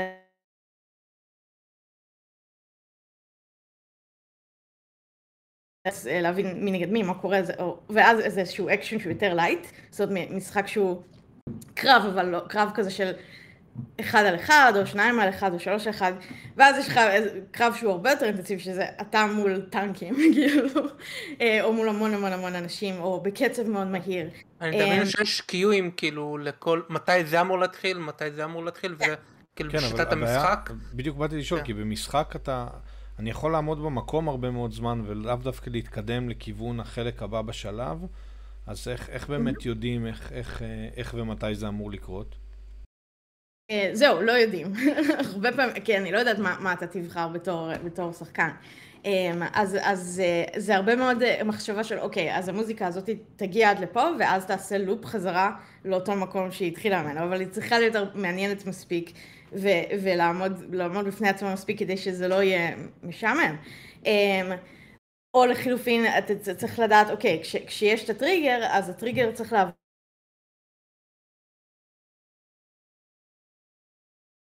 משהו שהוא מאוד סמוד, כאילו מאוד, שהשחקן לא הרגיש כזה שפתאום משהו עכשיו, כאילו... מתחלף טראק כזה. וחוץ מזה יש הרבה סטינגרים שעושים, שזה קטעים מוזיקליים של בין 2 ל5 שניות ל10 שניות, שהם הרבה פעמים מתארו איזושהי הצלחה מסוימת, או איזושהי מפלה מסוימת, או איזשהו שינוי מסוים, אז גם את הדברים האלה מקליטים, ואז מי שמתכנת את האודיו במשחק צריך לוודא שהדברים האלה באמת, זאת אומרת, הרבה מאוד תכנות של אודיו, אז עבדנו ממש מאוד צמוד עם המתכנת הראשי שלהם, זה שהמנהל אודיו הראשי של ספון, שהוא היה כזה, הוא כל פעם היה צריך לאשר אם זה יכול לעבוד בשבילו או לא, והוא בדק את זה גם תוך כדי שעשינו דמוים, הוא ממש בדק לוודא שאפשר לעבוד עם זה, ושזה עונה על הדרישה של, מבחינה טכנית. וואי, זה היה מוביל בטח. אוקיי. כן, זה היה ממש מעניין. וחוץ מזה, במשחק ההוא גם היה מין סרטים דוקומנטריים קצרים כאלה, שעבד, וזה סרט שזכה באוסקר, יצא משם, מהמשחק הזה. שזה היה סרטים של וטרנס, כאילו שמסו רעיונות עם לוחמים שבאמת היו במלחמת העולם השנייה, והסרט שזכה היה על לוחמת מחתרת צרפתייה שהייתה בת איזה 16 כשכל הסיפור הזה התחיל. אז גם לזה היה צריך לעשות מוזיקה, זה היה הרבה מאוד עבודה. אבל שוב, זה היה נרטיבי, זה היה... אני מחכה לגרסה של נטפליקס לדוקומנטרי הזה. לא, זה נמצא ביוטיוב לדעתי, או בווימיו, או באחד ה... כי הם שחררו את זה כשהם רצו שכל העולם יראה את זה, אז הם פשוט שחררו את זה. אני חושבת שהגרדיאן שמו את זה באתר שלהם, ואחרי זה הם שמו את זה ביוטיוב או משהו. כן. I don't know. שזה, אני פשוט ראיתי את דניאל כששאלתי את השאלה, כן דניאל, שאלה מעולה, כן, החיוך. תודה רבה. שזה מלא לי, כאילו, הצגתי אותך גם בתור גיקית, וגם אמרת שאת, כשהייתי ילדה בת 15, אז באמת שודי הקריבים אמרת, וסטארטרק וזה, יש איזשהו עכשיו, לא בהכרח מהילדות שלך, אבל איזשהו סאונדטרק של סרט, משחק, סדרה, משהו שכזה אהוב עלייך, שאת כזה חוזרת אליו כל הזמן, כשאת בדיכאון את שמה את זה עם בן וג'ריז, ויש לך איזה משהו כזה? בן וג'ריז. לא, כן ולא, יש דברים שאני נורא אוהבת פשוט שאני אחזור אליהם, כאילו אני כן אחזור להקשיב לפסקול של שר הטבעות הרבה, אבל דווקא אם אני בכזה, המוזיקה תיקון שזה בטהובן, כאילו לא... מבחינה אמיתית. כן, זה בעבר, או מוזיקה קלאסית באופן כללי, אני מאוד אוהבת להקשיב לדברים שקורים עכשיו מסביבי, כאילו כדי להבין... אתה יודע, ג'יון, כאילו, זה סקור מטורף, כאילו, אני... מסכים איתך. זה כן חשוב להבין, כאילו, איפה אתה נמצא ומה זה. אז כן, אבל הרבה פעמים אני, באוטו נגיד יש לי את הפסקול של המושן פיקצ'ר של סטאר טרק, של ג'רי גולדסמית, יש מציאות גרסה כזה עם שני... כן, אז אני הרבה מאוד, כאילו, תוך כדי העבודה שלי על סטאר טרק, אני אקשיב המון המון המון המון למלחיני סטאר טרק הקודמים, ג'יימס הורנר, ג'רי גולדסמית, המון מייקל ג'קינו. כן, למעשה האומן שלי בספוטיפיי כל שנה שכזה אומרים לך למי הקשבת הכי הרבה, אז בסוף זה מייקל. רק אל תספרי לו את זה, כי... האמת, אני בדיוק רציתי לשאול את זה, כי כשעשית את הסטארט-טרק, כאילו על מה, אני בטוח שהתבססת על משהו, ואני ממש אוהב את הסקור שלו ל-2009, לסרטי ריבוט, שהם ממש טובים, אז כאילו הסתמכת על חלק מהם, או שניסית, כמובן שאת חייבת להסתמך, כי את לא יכולה להמציא משהו חדש לגמרי לסטארט-טרק, כי אנשים כן רוצים לשמוע את מה שהם מכירים, אבל יש כזה איזון כזה, אני מניח. כן ולא, מבחינת הסטאר טרק מה שאנשים רוצים לשמוע זה את המוטיב הראשי, את הפאם פאם פאם פאם פאם פאם, אז את זה כאילו, כן, יש לי אישור להשתמש בזה, כי בכל זאת זה נכתב על ידי מלחין שקוראים לו אלכסנדר, וכן, כל הסרטים בתור המלחין, אתה צריך לדעת מתי להשתמש בזה וגם מתי לא להשתמש בזה, כי אם אתה משתמש במשהו יותר מדי זה הופך להיות נדוש ולא מעניין, זה לא מביא את ה... זאת אומרת, הקוואט הזה עצמו מביא איתו כל כך הרבה אתוס ורגש של המעריצים, זה נוסטלגי, אז אתה לא רוצה להשתמש בזה יותר מדי, כי אז הוא פשוט ייקח... זה פחות, יהיה פחות משמעותי כשאתה כן משתמש. זה מוריד כל פעם כשחופרים עם זה, בוא נגיד. זהו, אז אתה רוצה שזה יגיע ברגעים מאוד מסוימים. יש פרקים שלמים שאני לא משתמשת בזה, ויש פרקים שכזה פתאום אתה, וואו. אני צפיתי אמת בכמה פרקים, אני חושב, לא יודע, 3 פרקים, ובאמת הסקור ממש טוב, זה מצליח להיות גם סטארט-טרק, אבל גם לא, כאילו, זה לא פתאום, אני אומר, זה מפה, זה מפה, זה משהו חדש, אבל זה מרגיש כאילו אותו פרנצ'ייז, אז אני ממש אהבתי את זה. אבל כן, אין ספק שאני ממש מושפעת מהדברים שמייקל עשה ב-2009, אנחנו דווקא, בשתי הסדרות שאני עובדת עליהן, לא נמצאים בקלווין טיימליין, שזה אבל כן, הרבה מהאלמנטים של איך שמייקל כותב, מן הסתם זה נורא משפיע עליי, גם בגלל שאנחנו כאילו משתפים פעולה הרבה וגם בגלל שפשוט גדלתי על הדברים האלה, אז זה כזה, זה כן ניכרת ההשפעה, אבל באותה מידה גם ניכרת ההשפעה של ג'רי גולדסמית, כאילו זה, וג'ון וויליאמס, למרות שהוא בכלל לא קשור לפרנצ'ייז הזה, אלא לסטאר וורס, אבל זה די קרוב. זה like to go to כזה. כן, ג'ון וויליאמס זה הגוטו של כולם, גם של מייקל. אז כן, תמיד יהיו את ההשפעות האלה, ובעיניי זה מבורך, כאילו, כי אתה יודע, לומד מכל המורים שלך, זה בסדר. כן, לא, זה מה זה, כי אתה... כי הרבה פעמים יש, אוקיי, אנחנו חיים בעידן של כזה, כבר סוג של כמעט ראינו הכל, שמענו הכל, והרבה דברים הם וריאציות אחד של השני. זה מישהו אמר לי את זה פעם וזה היה מגעיל, אבל עם השנים אני מבין שזה נכון. זה כזה אוכלים תוכן ואז את מקיאה את הגרסה שלך, רק יש על זה את הסלייבה שלך, והנה הסאונדטרק שלך משלך. זה מישהו אמר לי את זה לפני כמה שנים. האמת, אני מסכים איתך שזה יכול להרגיש ככה, אבל לא במוזיקה. למשל, זימר הוא מקרה מצוין, שהוא פשוט ממציא סאונדים, אתה יודע, הוא הולך, לא יודע, שולח אנשים לקצות העולם, לכנף של איזה זבוב או וואטאבר. בטוח שגם הנס זימר צורך תוכן, פשוט יש הרבה יותר סלייבה כשהוא מוציא את הסאונדטרקים שלו. יפה, אהבתי, נראה, אני מסכימה לזה. שזה, אם כבר מדברים על דברים מוזרים ואנלוגיות מוזרות, דניאל, אני שנייה. אני כן, אבל בנוגע לסטארט-טרק יש גם משהו שעניין אותי. הפתיח, כאילו, הפתיח מישהו אחר עשה, נכון? כן, עניין אותי למה, כאילו, זה שונה. למה זה שונה? זה שאלה שאתה צריך לשאול את אלכס קורצמן, לא אותי. אבל בעיקרון, זה לא פעם ראשונה בסטאר טרק, כאילו, הרבה פעמים עשו את זה, אם תסתכל על TNG נגיד, אז הפתיח הוא ג'רי גולדסמית והמלחין, מי זה היה, דניס מקארתי או ג'יי צ'אדווי, אחד מהם. גם וויג'ר, המלחין, כאילו, הפתיח היה ג'רי גולדסמית, והמלחינים היו אחרים. דיפ ספייס 9, אני חושבת שהוא היה היחיד. וזהו, ובאוריג'ינל סיריס היה לך את הפתיח של אלכסנדר קראש, ואת הפרקים עצמם היו שם איזה 5 חבר'ה שעשו. אז הרבה פעמים זה גם עניין של workload, או עניין של whatever, כאילו, זה החלטות של ההפקה. או שרינגס אוף פאוור, שמנסים לעבוד עלינו, שהאוורד שור חזר, ורק הוא עושה את הפתיח. לא, האמת ששם היה הרבה יותר בלגן ממה שאתם חושבים. לא יודע, אני מרגיש מרומה. כנראה הייתי האוורד שור ואמרתי, הנה, הוא חזר לסר הטבעות, ואז אני רואה, רק את הפתיח. לא יודע, לפעמים צריך להבין. היה שם הרבה דברים במחלקת מוזיקה, הם רצו לעבוד איתו, זה פשוט היה קצת, כן. לא, אבל כשהיא כן עושה, אני לא זוכר את השם, הוא עושה עבודה נהדרת, אני לא...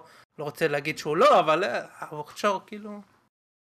כן, האוורד שור הוא גאון. אני חושבת שיכול שזה עניין של לוח זמנים, כאילו הרבה פעמים זה דברים של כזה, דברים נדחים. ספציפית ההפקה של שר הטבעות נדחתה מעל שנה. הם היו אמורים להתחיל לעבוד על זה הרבה קודם. הקוביד בטח גם. 2020 עשה ממש בלגן שם, ואתה יודע, כשמישהו מתחייב לך על משהו ואז פתאום... הלוח זמנים של הבן אדם הזה נהיה, כאילו אי אפשר, זה, יש דברים שפשוט הם בלתי אפשריים, אז כן.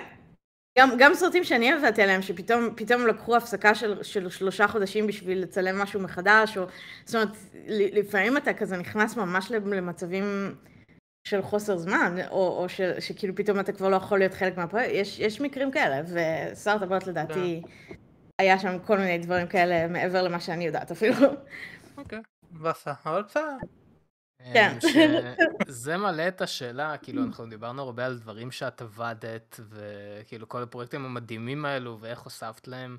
יש דברים, פרויקטים, מן הסתם, אם את עכשיו את עובדת ואת לא יכולה לספר, ברור שלא, אבל יש איזה פרויקטים שהיית רוצה לעשות, איזה, לא יודע, איזשהו IP, דיון, אני כתבתי לעצמי, אולי ה-One Piece Live Action. אגב, שאלו על השם שלך בסטרים. השם שלי הוא אכן מ-One Piece. השם המקורי שלי זה נעמה, אבל האקס שלי באותה תקופה שהיינו ביחד, הוא ראה One Piece הרבה, והוא מאוד אהב את נעמי, ואז הוא פשוט התחיל לקרוא לי נעמי, ואז כל החברים שלי התחילו לקרוא לי נעמי, ואז זה כבר הפך להיות נעמי. אז כן, זה באמת בגלל נעמי, יש לה, היא יפה, כן. וואו, דניאל, הייתי בטוח שאתה מסתלבט, אבל יפה. לא, לא. אני שאלתי כאילו גם באינסטגרם, ואני פחדתי לשאול, כי ידעתי שתצחקו עליי. לא, זה באמת משם. אז כן, וואי, הלוואי, אם הם יעשו באמת לייב אקשן, זה נחמד. עושים בנטפליקס. הם עושים? משלבים מתקדמים, כן, כן. כאילו, לא יודע אם זה יהיה טוב, אבל אולי תתקשרי. ותביא לנו קרדיט ששמנו את זה על הרדאר שלך. ברור. הסוכנת שלי מתקשרת על כל סרט שקריסטן סטיוארט עשה, כי אני ממש משום מה, יש לי איזה אהבה לא ברורה עליה. דווקא די ברורה נראה לי. כן, כן. לא יודעת אם המשרד, I don't know. זה אובססיה. חוץ מזה... לכולנו יש את האובססיה הזאת למישהו, כן, זה בסדר. כן, אוקיי. אז כן, אז סטאר וורס, כאילו זה חלום חייו של נראה לי כל מלחין ever. אז הייתי שמחה לעשות משהו של סטאר וורס. חוץ מזה פיקסאר. שזה סרטים שפשוט גדלתי עליהם, ואני כל כך כזה, זה חלק מהאידנטיטי שלי, אז הייתי ממש ממש שמחה לעבוד איתם. ובאמת דווקא סרטים היסטוריים מאוד מעניינים אותי, נגיד דברים כמו The Imitation Game, איך תרגום את זה בעברית? הרמנה, משהו כזה. כן, או דברים שהם יותר מלחמות, כאילו, אני רוצה לעשות דברים, כאילו אקשן שהוא יותר היסטורי. רומנטיקה, וכן, וכל הסנדלס וכאלה, כן. וזהו, וכל, כן, דברים כמו Game of Thrones, זה מדהים בעיניי. כן, הדברים יותר אפים כאלו. כן, אני חושבת שגם פחות או יותר הכיוון שלי הוא כבר די הולך לשם, כאילו בין אם אני רוצה או לא, כאילו זה כזה קצת, שרוב הדברים שאני מקבלת הם באמת כבר יותר באזור הפנטזיה, סייפיי וכאלה, אז אחלה, אני אזרום מזה, כאילו בכיף. כן, נשמע טוב. אני חושב, זה מצחיק שאתה אומר נשמע טוב, כי זה באמת נשמע טוב, לא משנה, לא מוצלחת, לא משנה. בכל מקרה, אני חושב שזה מביא אותנו לשאלה האחרונה שיש לנו, כן. לשאלה האחרונה, שבאמת, כאילו, שוב, יצא לך לעבוד על פרויקטים גדולים, קטנים, שורטים, סדרות, משחקים והכל, ואני בטוח, שוב, זה נשמע ונראה שהכנסת באמת את הלב שלך ואת הזמן שלך ומאמץ, והרבה מאמץ והרבה, לא יודע אם להגיד הרבה מזל, אבל היית במקום הנכון, עם הכוונה הנכונה, בזמן הנכון. ובאמת אם יש אנשים שזה, אני יודע שדניאל הוא פריק של סאונדטרקים, הוא פריק של פסקולים, הוא מדבר על זה בכל ביקורת שיש לנו על סרטים. אני ניסיתי לנגן שירי אנימה כשהייתי צעיר. ומה קרה? אני ויתרתי בשלב מאוד מוקדם, הבנתי שלא בשבילי. אז יש לנו הרבה מאוד סופים שכן, זה גם מוזיקה, זה מה שמדברים עליהם הרבה. אז באמת, מה היית אומרת לאנשים שזה משהו שמעניין אותם, משהו שהם היו רוצים להיכנס אליו, משהו, כן, מה היה האדווייס שלך? כן. זהו, בקטע, דווקא אתה כן סוג של, אמרת את העצה שלי, שזה שקיבלתי מאחד הפרופסורים והיא פשוט כל כך נכונה, זה work hard,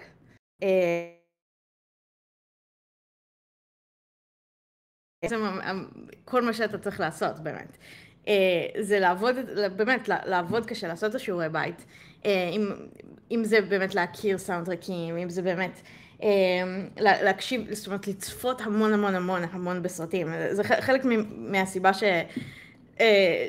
שאני טובה במה שאני עושה, זה כי הרבה פעמים לקח, זאת אומרת, צפיתי בסרט ואז החזרתי אחורה את הסצנה, ועוד פעם, להבין מה המוזיקה עושה שם, מה התפקיד שלה, איך היא עושה. גם היום יש ספוטיפיי, כאילו אפשר להקשיב לאלבומים וכל זה. נכון, אבל יש להקשיב לאלבומים ויש להקשיב לקונטקסט בתוך הסרט ולראות איך המוזיקה מגיבה לדרמה, ולמה הבחירות של המלחין נעשו בדרך שהם נעשו. כי הרבה פעמים המוזיקה בפני עצמה, כן, היא תהיה פאן ונהדרת, אבל מה שאנחנו מחפשים במוזיקה לסרטים וטלוויזיה, זה החיבור בין האקשן המסך למוזיקה, השינויים שקורים בתוך המוזיקה, הטיימינג זה הכל.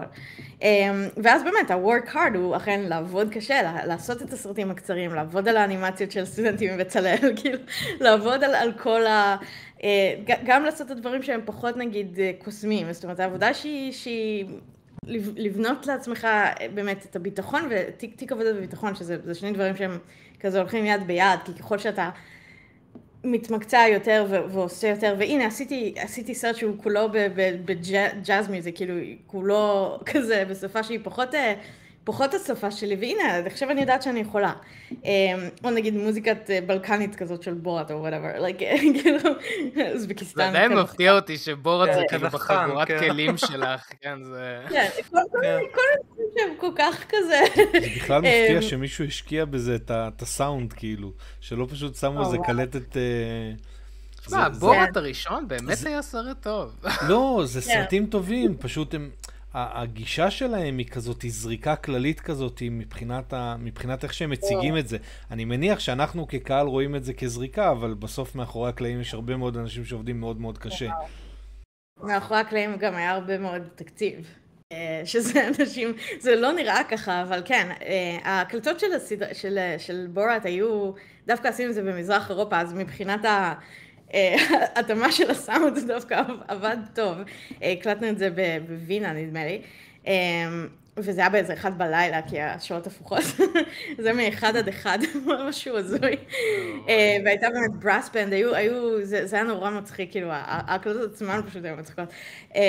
אז כן, אז העבודה קשה, ואז באמת, בי נייס, כי אנשים ירצו לעבוד איתך יותר אם אתה בן כיפי, שכיף להיות איתו בחדר וכיף לעבוד איתו, וימליצו עליך הלאה. ובאמת, זה get lucky, כאילו, אתה צריך להיות בזמן הנכון, במקום הנכון, ולהיות שם, להיות מוכן לזה גם, זאת אומרת ולנצל את זה גם, אני מניח. נכון, ושההזדמנות מגיעה לדעת, באמת, לדעת איך לנצל אותה, וכן, יש כל כך הרבה זה, הרבה מאוד גם לקרוא את החדר, להבין קצת את העיר הזאת, כי מהצד זה נראה הרבה יותר קל ממה שזה נראה לי. אז לוקח זמן. לאט לאט, כן. יש לי אבל שאלה אחרונה שאני חייב לדעת. אחד הדברים שהכי מצחיקים אותי זה שמות של טרקים. איך בוחרים? לפעמים זה ברור לי, זה לפי הסצנה, כאילו, נגיד השם של הטרק שנראה לי את עבדת עליו, עם הקרדיטים בספוטיפיי הם נכונים, אני לא יודע. We're not emos, we're gods. למה? זה שם מדהים, זה שם מצוין, אבל למה כאילו? זה איטים, הרבה פעמים אני אישית מאוד אוהבת לחפש כל מיני פנים או דברים שהם כאילו רפרנסים לדברים אחרים. אני דווקא מזה הכי אהבתי את I was in the pool, שזה רפרנס ל... נכון, זה גם מצחיק אותי. אז כן, ובסטאר טרק נגיד אני עושה מלא פאני כזה thrust me, I'm an engineer. יפה. אז כן, לפעמים, כאילו בדרך כלל או אני אבחר או העורך המוזיקלי אבחר, ואז הרבה פעמים זה מצחיק, כאילו נגיד לפעמים צריך לאשר את זה עם המפיקים, ואז לפעמים ירצו שינויים, אם משהו יותר מדי בוטה או משהו יותר מדי זה, אבל בדרך כלל הם בסדר עם זה. אני בטוח שטייקה לא היה אכפת לו. לא, ממש לא. אני פתאום נזכרתי שאחד הטרקים של The Woman Across the Street קוראים לטרק פשוט ביץ', ואני די בטוח שזה גם פשוט ביץ'. לא, זה בגלל שכן, בגלל שבסצנה עצמה היא כזה אומרת לה ביץ'. ביץ'. לא, גם בתור הטרק הראשון ממש אהבתי, Mama's Got a Brand New Hammer. כן, זה הרעיון של פול נראה לי, ההורך שלנו, כן.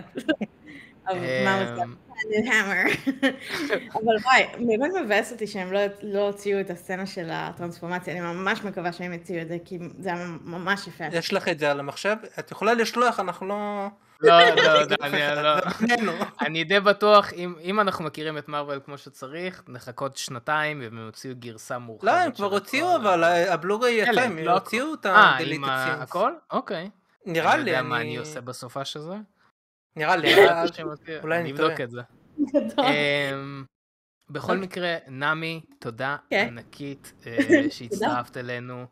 באמת, כמו שאמרתי, עבדת על פרויקטים מדהימים ואת עושה עבודה מדהימה, ואנחנו מאחלים לך שתמשיכי לעשות עבודה מדהימה, למרות שזה לא קשור אם נאחל או לא, ובאמת שיבואו לך עוד מלא פרויקטים מגניבים כאלו, ושתתלהבי כמו שאת מתלהבת עכשיו מהפרויקטים האלו. אז באמת, תודה ענקית. רק יש לך פלאגים, לא יודע לאיזה משהו שאת עובדת עליו, יקשיבו לספוטיפיי, כאילו משהו ספוטיפיי, יוטיוב, ספוטיפיי, יוטיוב, כן, נמי קומפוזר, that's me. גם באינסטגרם, נכון? בכל ה... כן, אני across all platforms, נמי קומפוזר. אנחנו נשים לינקים, אני מדבר על עצמי מהעתיד, שים לינקים בתיאור. אז נשים לינקים, הכל, נמי, תודה רבה לך, תודה ענקית. תודה לך. יאללה, שיהיה לכם המשך טוב. כן, אחלה שאלה, כיף לדבר על זה באמת. אורייט, יאללה. טוב. כן, אז זאת הייתה נמי, באמת תודה ענקית שהצטרפה אלינו. אם זה מוכיח משהו, זה רק אם אתם אוהבים משהו, תרוצו אחריו, תרדפו אחריו, כי בהחלט נמי עושה עבודה מדהימה והשקיע את הזמן, אז גם... אם יש משהו שאתם מאמינים בו, אז גם תרוצו אחריו, וגם תשקיעו את הזמן בללמוד ולהתאמן. איך אני רואה עוד איזה 10 שנים מישהו בא אליך, בגללך אני הלכתי לפה, והחיים שלי נהרסו. החיים שלי נהרסו, הגעתי לאלה, כי אתה אמרת לי.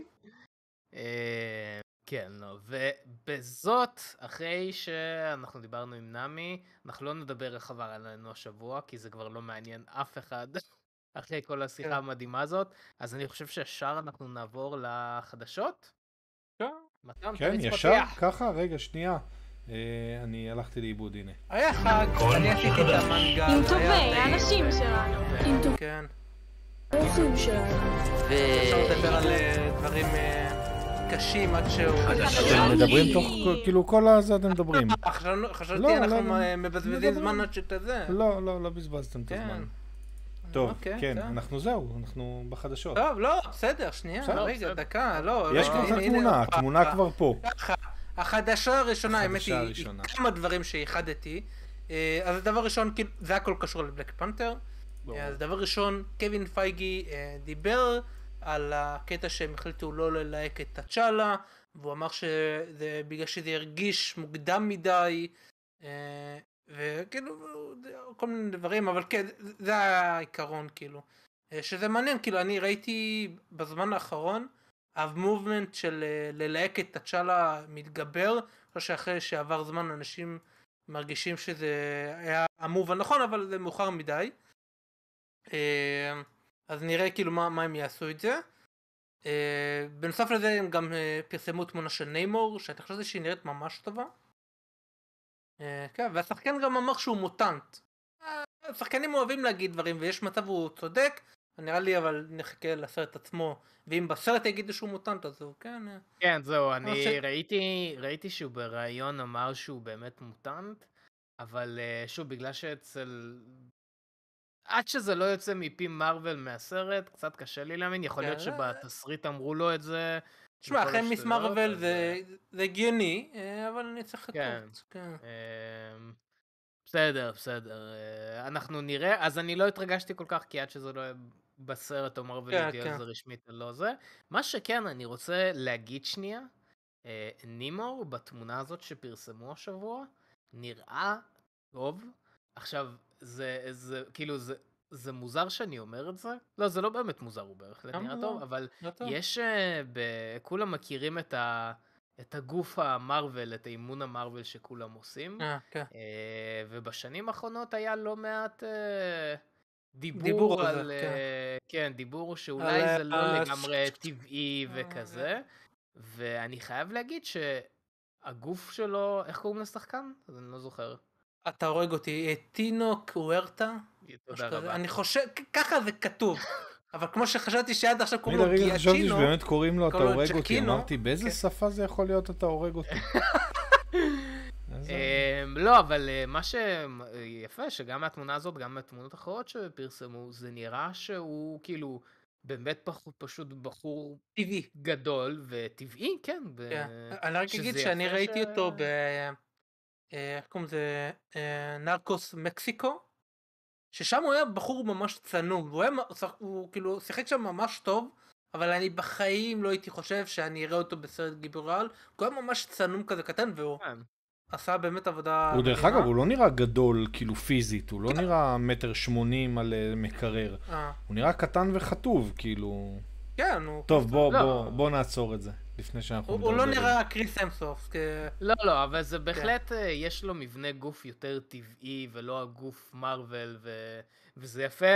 אני לא מדבר, לא דיברתי על זה הרבה בפודקאסט, היה באחד הפודקאסטים שדיברתי על זה שזה מאוד מפריע, כי ראיתי בשרת פה ספציפית, אנשים מדברים, לוקחים את זה לקוניטציה מאוד שלילית, ואם אצלנו אנשים שיש להם 1,000,000 IQ, כי הם, אתה יודע, עוקבים של גיקוורס, אז אני בטוח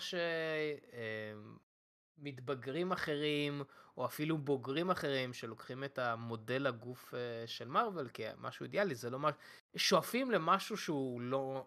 אני אספר לכם סוד, דה רוק, אתה גם עושה... כן? לא. לא. דה רוק, בוא נגיד שכן, למרות שהוא אומר שהוא לא, הוא כן. בוא נהיה אמיתיים. יש סממנים, יש סממנים. ואין בעיה עם זה, אגב, זה חוקי, זה עושים את זה באחריות. העניין הוא שלפעמים זה שהם לא אומרים, ואחרי זה מוכרים לך תוכניות. אני לא בטוח שהאמירה אין בעיה עם זה, זה נכון. נראה לי שכן יש בעיה עם זה. אני לא מספיק מבין, אז אני לא יודע, אבל אני, כאילו, מדברים שראיתי, זה תלוי איך אתה עושה את זה, אני לא יודע. אוקיי, לא משנה, בכל מקרה, אז זה משהו שהייתי חייב רק לציין. נעבור לנושא הבא. רגע, לא, שנייה, עוד לא סיימנו. לא סיימנו. עוד משהו מאוד מעניין שקשור לסרט. כן, עוד משהו בנוגע לסרט, שיש מצב שהוא לא יצא בקולנוע בצרפת. עכשיו, הסיבה היא מאוד מעניינת. בצרפת הם הוציאו חוק, הם חוקקו חוק, יותר נכון, שסרט שהוא יוצא בקולנוע, הוא לא יכול לצאת בסטרימינג או שום דבר אחר, במשך איזה 15 חודשים. זה שנה וחצי. למה? איזה חוק מיותר? כי... איזה... מה... למה ממשלה... לא, למה ממשלה בכלל דואגת לדבר כזה? כי הם רואים את זה, אני אומר מה הסיבה שלהם, אני לא אומר שאני מסכים, שזה להגן על הסינימה, על הקולנוע, שזה חלק מאוד גדול בתרבות הצרפתית. אני חושב שזה מוגזם לגמרי. אני חושב ש... ודיסני, הם כרגע שוקלים, לא לפרסם את הסרט שם בקולנוע, כי אז הם לא יכולים לשים את זה דיסני פלוס. לא, זה מוגזם מאוד מאוד. אז נראה מה דיסני יעשו, יש מצב הם יוציאו שם, לא יודע, רק בדיסני פלוס או whatever. מה, אני הולך לצאת מתן עכשיו, אוקיי? תמיד ידעתי שצרפתים מניאקים. אין. מגיל צעיר... מגיל צעיר... לא הבנתי איך זה לצאת מתן. איך זה לצאת מתן? זה, אתה יודע, לעשות מתן.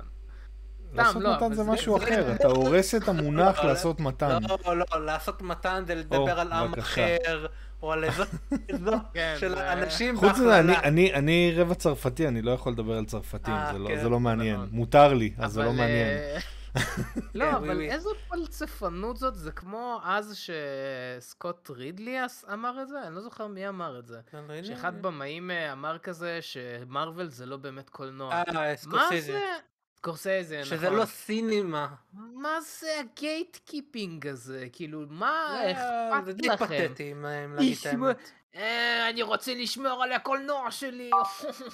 למי אכפת? אם מרוול לא ישחררו את זה בצרפת, זה לא יפגע בהכנסות שלהם כל כך.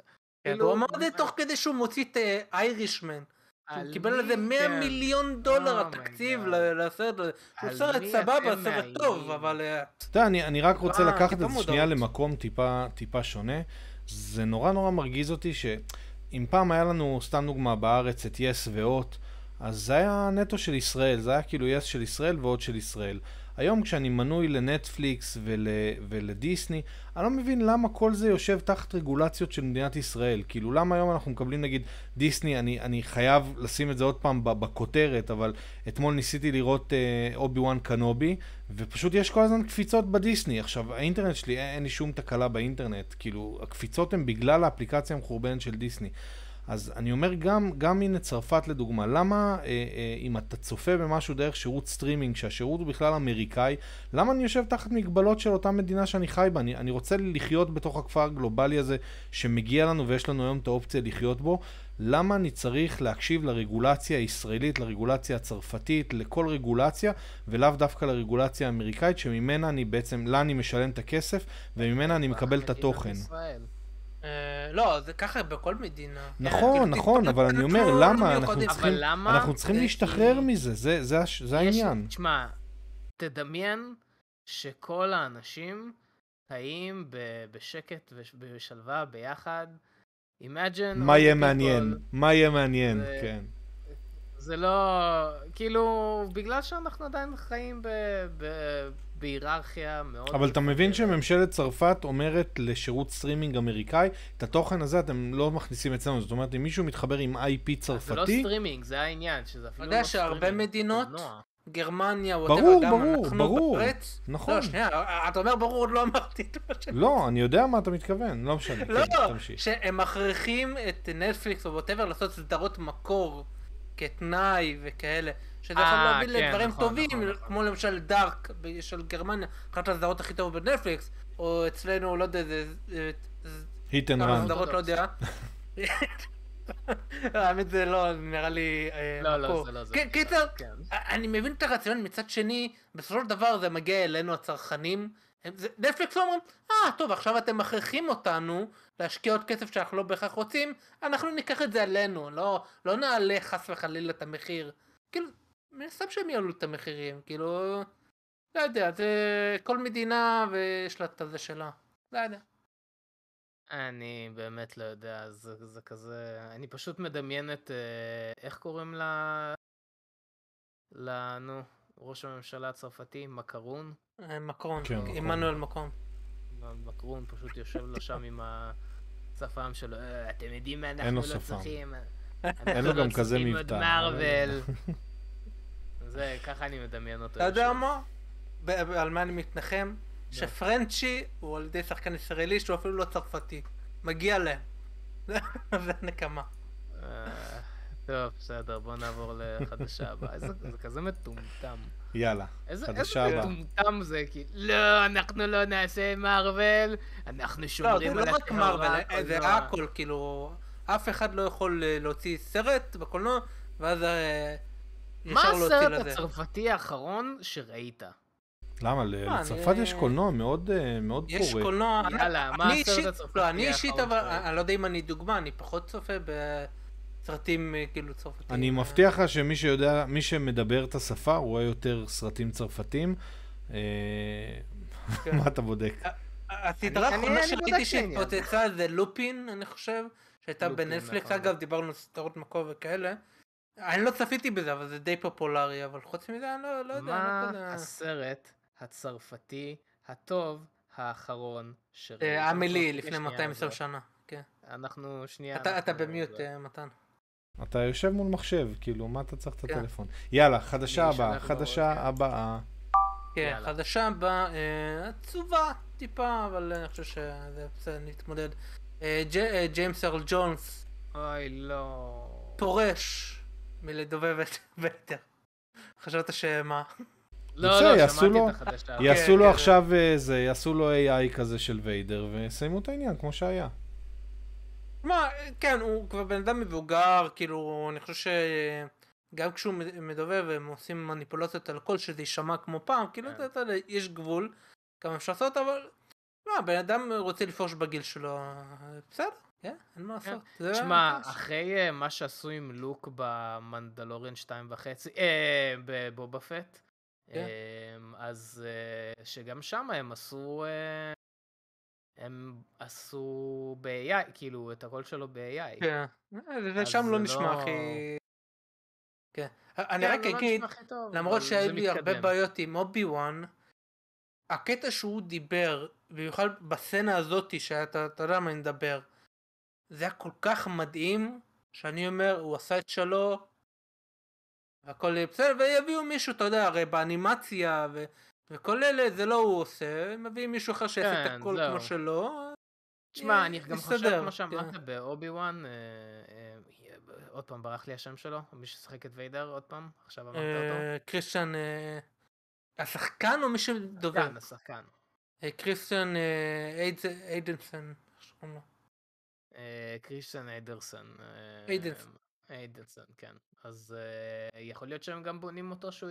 אין לי בעיה שהוא יהיה ויידר אם אנחנו הולכים כזה בכיוון של הטיימליין הזה. אז איידן קריסטיאנסון, תודה רבה, כן. אז כן, אנחנו... אין לי בעיה שגם הוא יהיה ויידר, פשוט חבל על שהקול האיקוני של ויידר... אגב, לא רק זה, הוא עשה גם את מופסה, אני חושב שזה לא פחות איקוני. אגב, יש לנו תשובה, One Fine Morning, סרט צרפתי, הוא שעדיין לא יצא לקולנוע. אני לא בדקתי, אבל הם עושים הרי סרט פריקוול למופסה, מעניין אם הוא... מעניין אם הוא יהיה שם. לא נראה לי. שמעלה את השאלה, מי הייתם חושבים שצריך לדובב את מופסה? קשה, לא יודע. למי עוד יש קול כזה? מורגן פרימן. אתה יודע מה? לא. איך קוראים לו? וואי, יאיה עבדול מתין השני אולי? וואי, נכון. יואו, איזה קול יפה. שהוא עשה גם את המטריקס, נכון? הוא היה... זה, איך קוראים לו? נו. מורביוס. כן, קיצור. כן, כן, קיצור. יש לו קול עמוק, אז אני חושב שהוא יכול להיות הרי מופס הצעיר. אוקיי, אוקיי. טוב, אז חבל, זה אחרי כמה? לא 60 שנה, סליחה. אחרי 50, כמעט 50. 50 וקצת. 50 שנה שהוא היה ויידר. זה קצת עבדה, אבל זה בסדר. הגיע הזמן לפנות את ה... וחוץ מזה שוב, יש AI לכולם. טוב, בואו נעבור לשאלה החדשה הבאה. אז חדשה הבאה... נתני גגב כותב שמתן צריך לדובב את מופסה.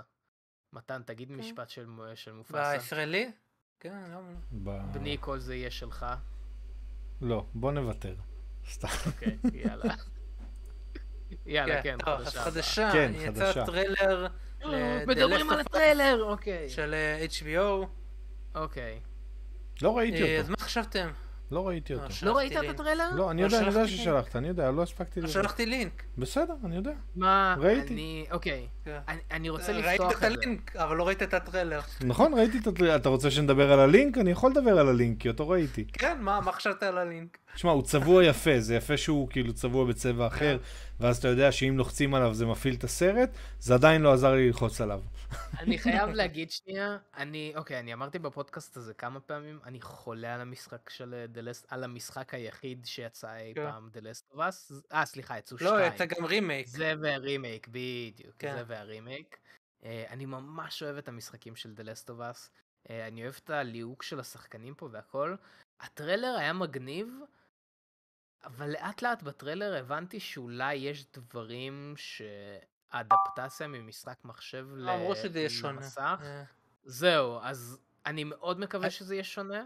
היו המון אנשים, אני חושב, לא? זה הרגיש לי מאוד מאוחלף, הייתי אומר. אז מה שנראה לי מהטריילר, כי מי שלא יודע, ספוילרים ל10 דקות הראשונות של המשחק, אפשר לספיילר את זה? כאילו זה בסדר? לא יודע. אני אספיילר. אם אתם לא רוצים ספוילרים למשחק, אז ספוילרים בעוד 3, 2, 1. אז על ה-5 או 10 דקות... משתמשים ב-WASD. כן, לא, האמת היא לא, כי זה פלייסטיישן. פלייסטיישן, כן. אז על ה-5 דקות, 10 דקות הראשונות, מה שקורה, אתם מתחילים בעיר שפתאום הכל כזה, דברים מתקלקלים, כזה מכונית נדפקת במכונית אחרת, אנשים פתאום מתחילים להיות חולים, עמוד חשמל נופל, כאילו ממש מתחילה אפוקליפסה, וג'ול, נכון? אני אומר את זה נכון, ג'ול מציל את... איך קוראים לו לילדה? לאלי? אלי. וואי, היה לי שם אחר בראש. ואז ג'ול מציל את אלי, וככה בעצם כל המשחק מתחיל, וכאילו מפה והלאה כבר יש את הרבליאן, יש את כאילו כל העולם מלא בזום, כאילו המשחק זה ההתחלה שלו, ונראה מהטריילר שהם עושים את זה מאוד חכם, והם לא מתחילים מההתחלה, הם מתחילים, עושים סוג של פריקוול, אז זה נראה, כי לאורך כל המשחק, יש לנו פלשבקים לעולם של ג'ול ואלי, היה גם DLC שהראה את אלי, כאילו לפני, ונראה שהם הכניסו בגלל דמות מסוימת, ששחקו את הסטורם ריד, שהיא שחקת ממש טוב, איך קוראים לה הסדרה הזאת? יופוריה. היא אחות של רו, שהיא ממש טובה שם, אז נראה טוב. אז זהו, אז לאורך כל המשחק אנחנו רואים פלשבקים, וגם יש את ה-DLC והכל, וכאילו במשחק זה מסתדר, כי אנחנו לא יודעים הרבה על הדמויות, ולאט לאט בונים את זה. וזה מעניין, כי פה זה נראה שמביאים לנו את הכל מההתחלה, ואז לקראת אמצע העונה הראשונה, או לקראת סוף העונה הראשונה, יהיה את אפוקליפסת זומבים, זה נראה שלקראת האמצע, ויהיה לנו כאילו פרק 2-3 כזה בעולם שלפני, וכזה מי זה כל אחד, מי זה ג'ול, מי זה אלי, אני וויצ'ר שזה... כזה שהם נעקוב אחרי זה ואז הם יפגשו. בדיוק, בדיוק. שזה בחירה מאוד מעניינת. זו בחירה מאוד מעניינת לעשות את זה ככה, כי אני כן חושב שהפורמט של המשחק עבד. אני מבין שלעשות אדפטציה זה קשה. מעניין, מה אתה חשבת על זה? אני חושבתי שזה נראה ממש טוב. אתה יודע, שחקנים ממש טובים, פדרו פסקל, מדהים. אני לא חושב שראיתי אי פעם הופעה שלו שהיא לא טובה פלוס פלוס פלוס. גם בוונדר וומן. כן, גם בוונדר וומן, שלמרות שהוא כאילו עם דמות מאוד מוזרה, אני חושב שהוא עשה את הכי טוב שלו. והוא היה די טוב, הוא היה מאוד כריזמנטי, אתה יודע, your life can be good, but it can be better, כזה עם היד כזה. הוא שחקן טוב, שחקן ממש טוב, אז אני שמח שהביאו אותו. הילדה אני לא בטוח לגביה, כאילו הייתה טובה בגיים אוף פרונס, אבל לא ראיתי אותה מעבר לזה. אז אני צריך לחכות, אבל לא יודע, יש לי תחושות טובות. כן. למרות שדרוקרמן הוא גם, אתה יודע, משוייך על הפרויקט. צריך לתת לו קרדיט גם על המשחק הראשון וגם על ה... רגע, מה? לא יודע. היה לי קצר במוח, לא אני... כן, לרגע. כן. נכנסתי ליקום מקביל אחר שדברים לא טובים קרו, אבל אנחנו ביקום הטוב. אנחנו ביקום הטוב. כן. בכל מקרה, זה כן נראה מאוד מאוכלס, אבל אני לא חשבתי על מה שאתה אמרת, ויש מצב שזה כמולכים אחורה, אז אני סבבה עם זה. אתה יודע מה הדבר היחיד שהתבאסתי על הטריילר? אם אנחנו כבר דיברנו על מוזיקה של משחקי מחשב וסרטים וזה, המוזיקה של The Last of Us, ה-theme, השיר הנושא, הוא בטופ 5 שירי, כאילו הסאונדטרקים הכי טובים. בדרך כלל בטריילרים לא משתמשים במוזיקה מהסקורים. אז צריך לקרות, האמת שרציתי לשאול את נמי, אבל שכחתי מזה, על המעבר הזה בין לייב אקשן לאדפטציה, ונגיד, לא יודע, לדפנות יש סקור מדהים, אז האם אפשר לקחת את זה גם לזה? אז מעניין אם יוכלו להשתמש באמת בסקור של המשחק. וואי, אני כל כך מקווה שכן. אגב, יש לי פלייליסט של סקורים, המון מהשירים הם נמצאים שם. The Last of Us, כן. תשמע, אני באמת אוהב את הפלייליסט של The Last of Us, אבל השיר נוסע... המיין טייטל... וואי, מדהים. באמת, אחד הדברים הכי טובים... שיצאו, הסאונדטרקים הכי טובים שיצאו במשחקי מחשב ever, באמת. כן. אבל נחכה ונראה, אני ממש מתלהב, לראות את הסדרה הזאת, אז נחכה ונראה, שזה מעלה את השאלה, אתה יודע, רגע, לפני שנעבור לחדשה הבאה, אני חשבתי היום, אולי נעשה פודקאסט מתישהו, של משחקי מחשב, טיר ליסט של משחקי מחשב. כאילו המשחקים הכי טובים זה, אני לא יודע אם זה פודקאסט, אולי זה סרטון בפני. אפשר לעשות פשוט טיר ליסט לבחור עם זה ולדרג, כן. ולדרג, כן, זה ייקח בערך איזה 8 שעות, אבל אולי זה מעניין. שאלה אם אתה לא רוצה לחלק את זה לפי ז'אנרים, כי אז... כן, עדיף לחלק את זה, לא יודע... כן, נכון, זה בעיה, כי זה ז'אנרים. זה לא בעיה, זה בסדר גמור, זה היה... כן, נעשה על משחקי וואן פיס, אולי. נעבור לחדשה הבאה. כן, חדשה הבאה, אם כבר עם משחקים.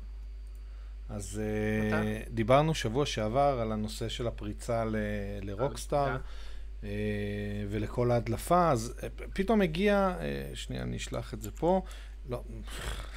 מה, התמונה שלי מדהימה. לא, התמונה שלך בוודאי מדהימה, אבל לא, אל תתייחסו למה ששלחתי. המשטרת... איזה מזל שזה לא מה שאתה שלחת לי בפרטי על יגאל. לא, את זה לא העתקתי.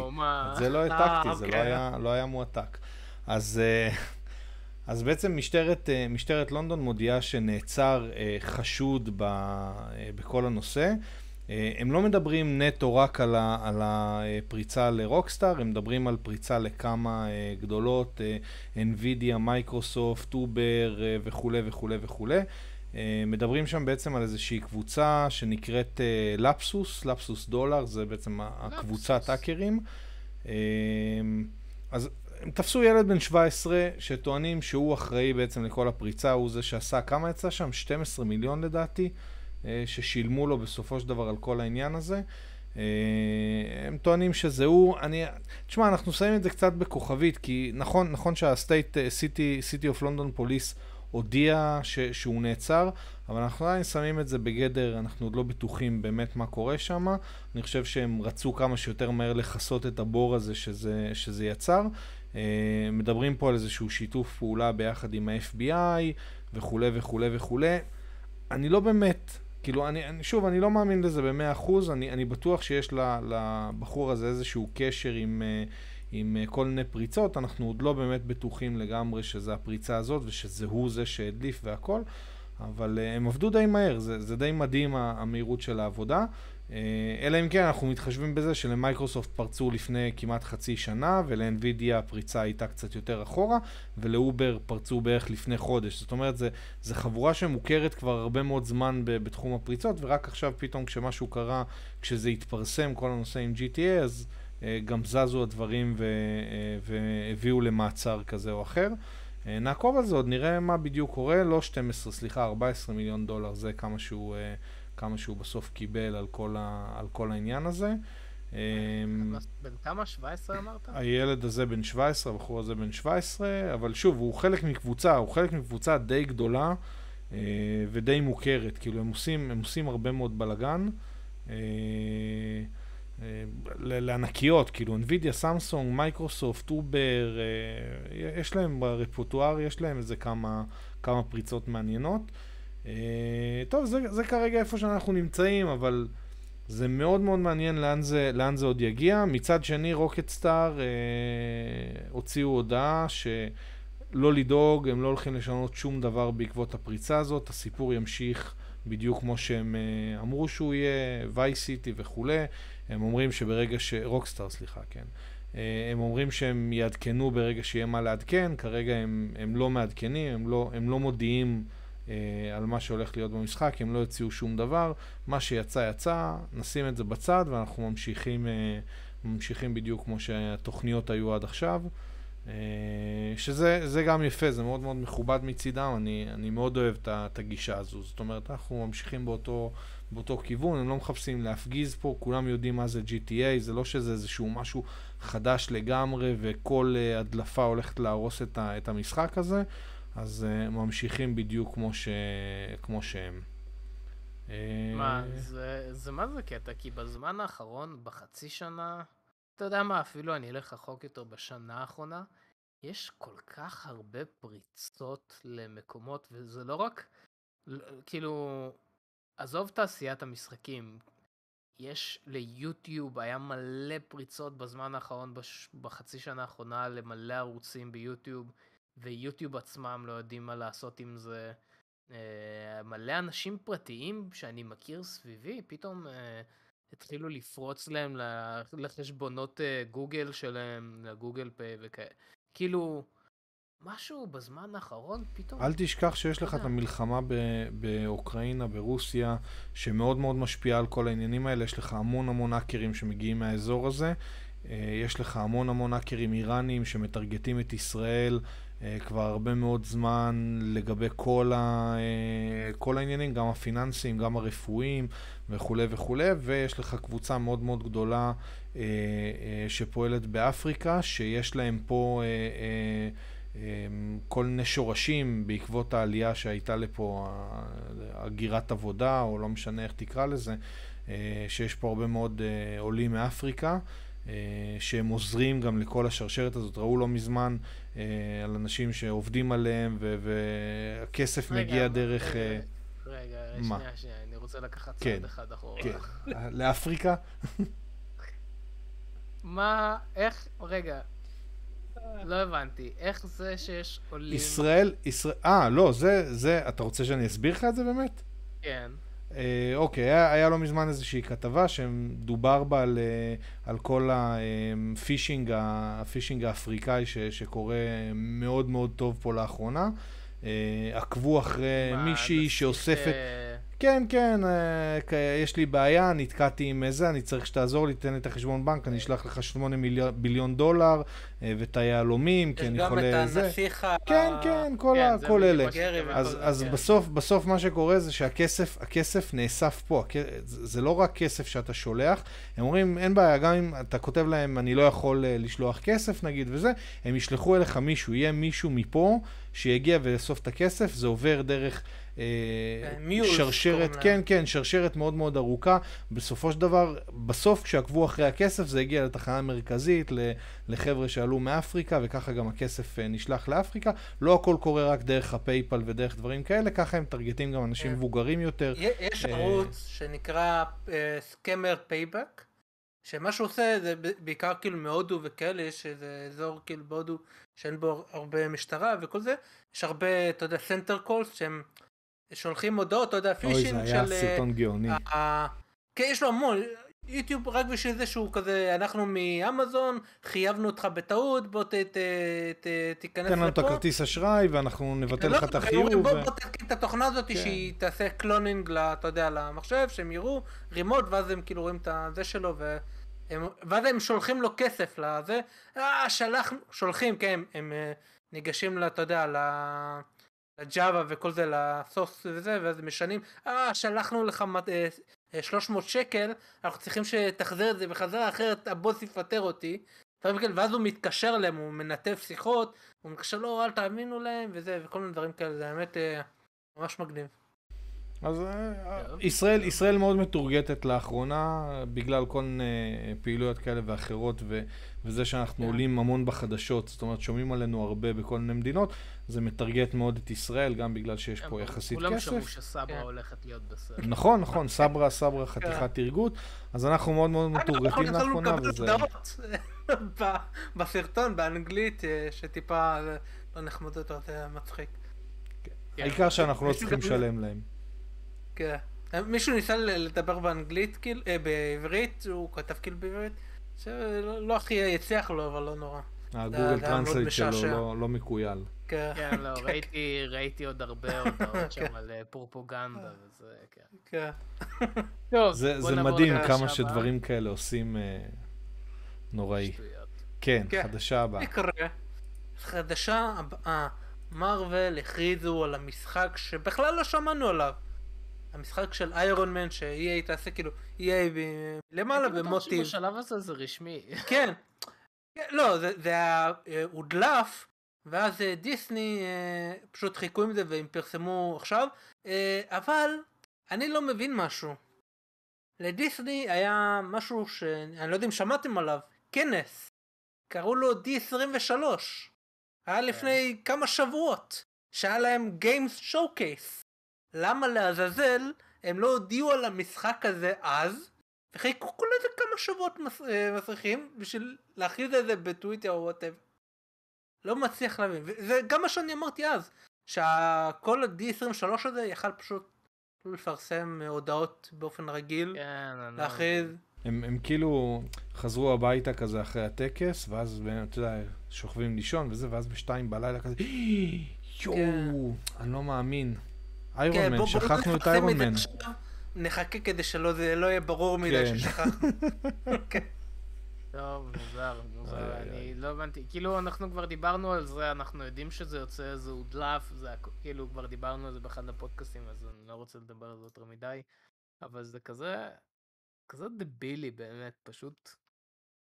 לא יודע, אני התחלתי, הייתה לי שיחה מאוד מעניינת עם חבר על זה, לגבי כל הקומיקון וכאילו קומיקון סן דייגו וכל ה-D23 וכל זה, ובשנים האחרונות פעם קונים כאילו כנסים וכאלו היו באמת בשביל אנשים שנפגשים והכל וזה, והיום זה כבר בעיקר בשביל חברות גדולות. בשביל הטוויטר. זה במה בשביל חברות גדולות. זה לא לגמרי, אבל זה 60% במה בשביל חברות גדולות לעשות שם.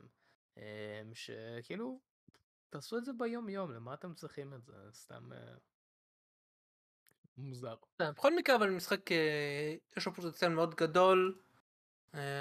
שרק יעשו קלונינג לאנפם ואז ימשיכו משם. טוב, חדשה הבאה. כן, אז חדשה הבאה, יגאל, אני בטוח שאתה תאהב. הכריזו על סרט חדש של קלוברפילד. די! כן. באמת? יש במאי, אבל האמת אני לא כזה מכיר אותה. מי הבמאי? קוראים לו... זאת במאי, מי עושה את הסקור? לא יודע, אני צריך לחכות. בבק אנברי, אולי מייקל גאצ'ינו, כי אתה יודע, קלוברפילד של ג'יי ג'יי אברהמס. ג'יי ג'יי. ג'ר ג'ר, סליחה. רגע, מי הבמאי אמרת? אני לא יודע מי זה, קוראים לו בבק אנברי, אני רוצה לחפש רגע ב-IMDb. בבא גנבלי? בבק אנברי, אני לא... גנבלי, אוקיי. אני אהיה קצת גזעני, הוא נשמע הודי. אנברי, אוקיי. טוב, אני... כן, זה בפארמאונט מנסם זה של זה, הנה זה הבחור. אוקיי, יצא שם של הסרט, טון של הסרט, משהו... חוץ מהודעה שהסרט הזה. קודם כל אני חייב לציין שבזמן שאתה זה שמה, אני אמרתי את זה, מי שלא יודע, לא יצאנו לדבר על זה כבר הרבה זמן, אבל אני ממש אוהב את הפרנצ'ייז, את הסדרת סרטים. כתוב שלא יודעים על זה שום דבר, כי אתה יודע, הסרטים האלו הם מאוד סודיים, עוד יותר מסרטים אחרים, כאילו, אני זוכר שקלוברפילד פרדוקס יצא, לא אמרה לנו עד השנייה האחרונה שזה... יצא טריילר ב-NFL. שיש אנשים שהם פיתחו תיאוריית קונספירציה או אמיתית, תלוי איך אתה מסתכל על זה, שזה לא יהיה קשור באמת לקלוברפילד, והם אמרו, הסרט הזה הוא לא כזה טוב, מה נעשה? בואו נשים את השם קלוברפילד, נעשה כמה אדיטינג או כמה, אתה יודע, רישוטינג בשביל לחבר את זה, ואז זה יעלה את המחירה ונמכור את זה לנטפליקס. כי מה הם עשו? אתה זוכר שהם, זה היה אמור להיות בקולנוע, ואז היה את כל ה... קוביד וכאלה, ואז הוא השאלה אם זה באמת מלכתחילה התקשר או ש... אני יכול לראות איך זה בשלב מאוחר יותר, לא, זה כאילו מרגיש מחושב, אני לא יודע, אני לא חושב שזה מה שקרה, אני יכול להבין אבל למה אומרים את זה. לא משנה. הנקודה היא ש...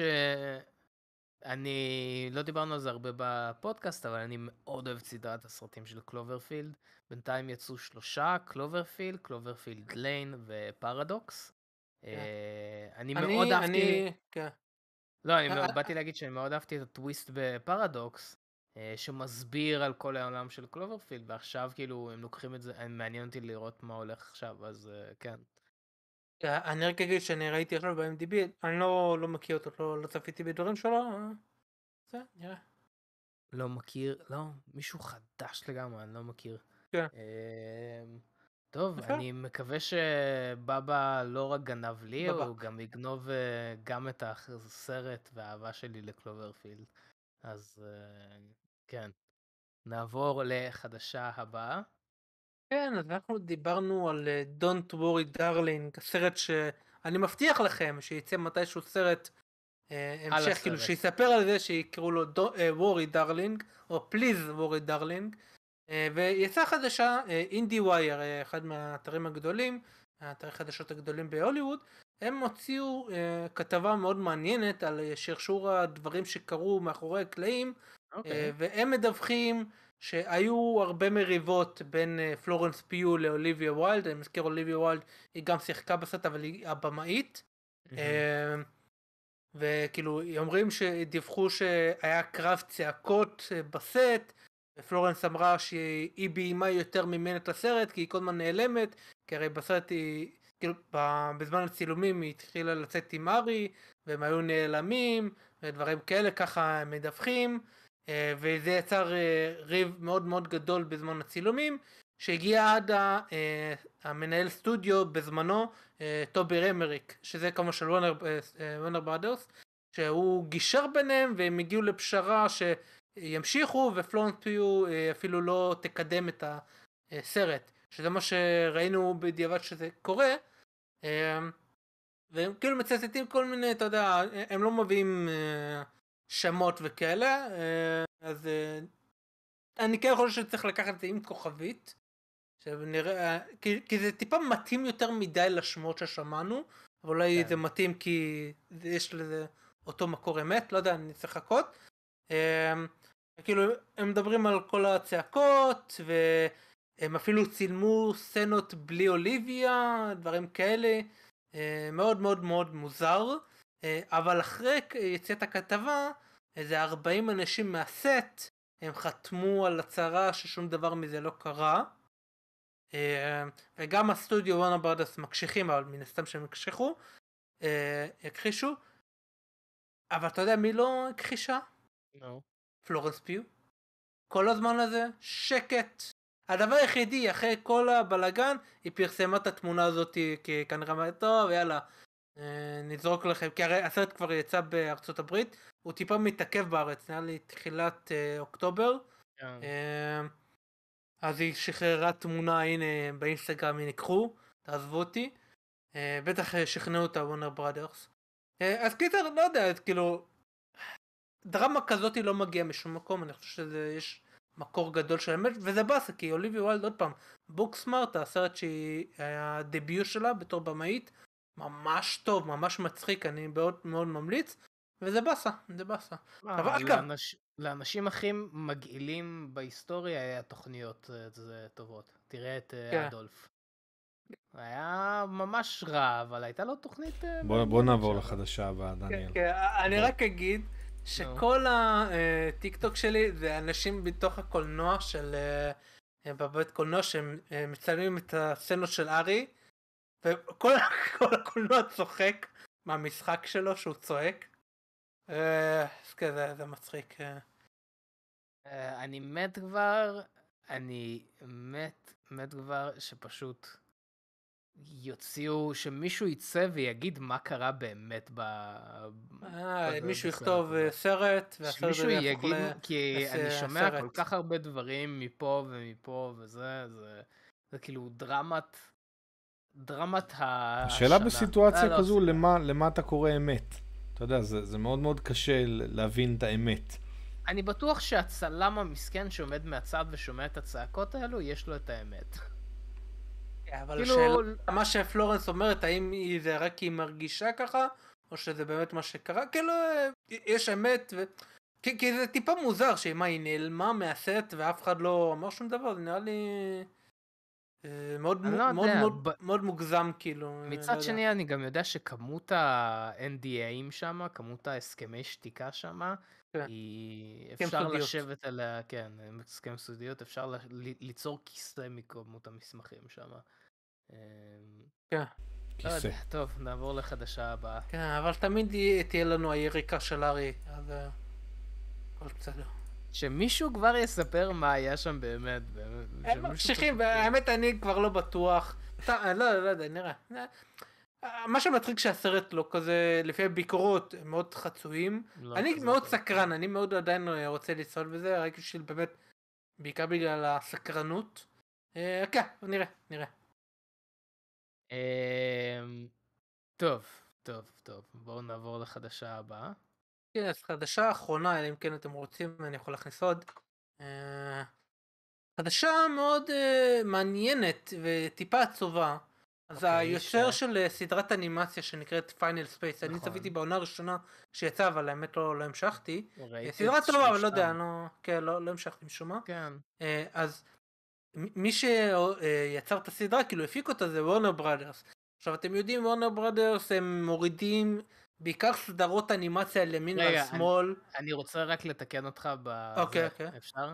שפיינל ספייס, אני לא זוכר קוראים לה יוצר, אבל היוצר הוציא ביוטיוב, יש לו ערוץ יוטיוב משלו, והוא הוציא את פיינל ספייס בתור רעיון, ויש כמה סרטונים שהוא הוציא את זה, כאילו פרקים של פיינל ספייס, שהוא עבד עליהם בעצמו עם עוד איזה כמה חברים. הכוונה היא שמי שהבעלות של הסדרה היא של וורנר בראדרס.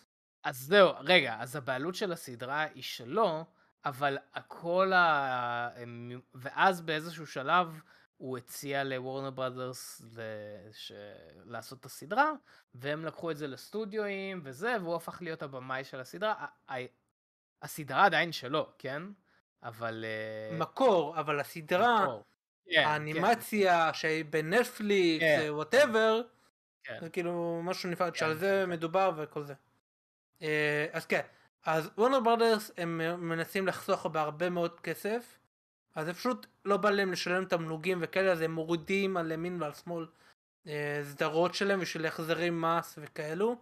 אז הוא יצא לטוויטר שהוא אמר ש5 שנים הוא כאילו עבד על זה והכל ירד לטמיון בגלל שהם רוצים החזרי מס, כאילו החלטה עסקית וזה. רגע, אז הם ביטלו את הסדרה? כן, ביטלו, והם הורידו את זה מ-HBO Max, וכרגע זה בנטפליקס בשאר העולם, אבל בקרוב זה ירד מנטפליקס. מה שזה אומר, מה שהוא אומר, זה לא יהיה בשום מקום. אף אחד לא יכול לשים בשירות סטרימינג שלהם, כי וורנר ברודרס לא רוצים והם עשו כבר החזר מס, והפיזיקל, הדיסקים וכאלה בלו-ריי, כבר הם לא במלאי ולא עושים חדש. אז הסדרה הזאת, אלא אם כן יש לך, קנית את הבלו-ריי, אין לך בצורה חוקית איך לצפות בזה ולא תהיה לך, זה פשוט נמחק. וזה הפחד של הסטרימינג, שהכל דיגיטלי, מישהו יכול לחבות את השלטר וזהו, שזה מאוד מפחיד, וזה באמת הוא מסכן, הוא כבר יש לו פרויקטים אחרים והוא ישרוד, אבל תחשוב שפתאום מישהו מוחק לך את העבודה שלך, תחשוב מישהו יוטיוב מוחקים לנו את כל הסרטונים. רגע, פספסתי משהו? אין לו את זה אצלו באיזשהו מקום? לא, יש לו את העבודה חוקית לפרסם את זה. הפרקים הראשונים שהוא הציע כאילו בעצמו זה שלו, זה לא קשור לסדרה, כאילו זה כן קשור לסדרה, אבל לא באמת. אבל בונה, איזה וואו, איזה אפסים הם. על מה ולמה, וואו. זה באמת דיון שאני חושב שאנשים לא מספיק מדברים עליו.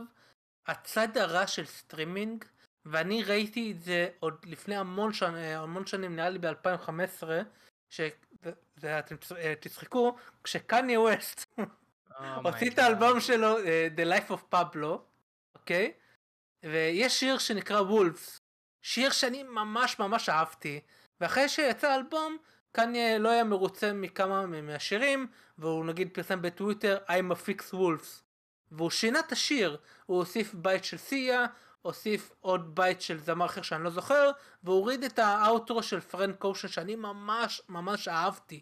הוא פשוט הוציא, והעניין, פעם היה לך את הדיסקים של האלבומים, ואף אחד לא יוכל לשנות את האלבום שלך, אבל ברגע שאתה משלם לספוטיפיי, אפל מיוזיק וכאלה, ואתה שומע את מה שבסרבר שלהם, אז קניה ווסט שינה את השיר, ואני לא אוהב כל כך את הגרסה החדשה, זה עדיין שיר טוב, אבל זה פחות ממה שאהבתי, ואין לי איך להקשיב בצורה חוקית, לשיר שאני אוהב, שככה הם יכולים להחליף בסרבר שלהם, וזהו עבד, וזה תקף גם לסדרות וסרטים. וואו, איזה תשמע, ממש חבל לי, כי זה פשוט, זה לא הייתה הסדרה הכי טובה שראיתי בנטפליקס, כן? סדרה ממש חמודה, יש את, איך קוראים לה, צ'ופיטה, קוראים לו? צ'ופ צ'ופ, צ'ופיטה? לא, לא, צ'וק צ'וק, לא, צ'וק צ'וק, צ'יק, משהו כזה, צ'וק צ'וק, אבוקטו, אני ממש אהבתי את אבוקטו, זה, אבל כאילו, מאוד אהבתי מונקייק. אבל מה הוא אומר? צ'וק צ'וק. אני ממש אהבתי את העונה הראשונה, העונה השנייה הייתה בסדר, העונה השלישית כבר קצת זה. צ'וק אדי. נכון, צ'וק אדי. יש לי חבר שהוא שם את זה בתור הצליל של הודעה.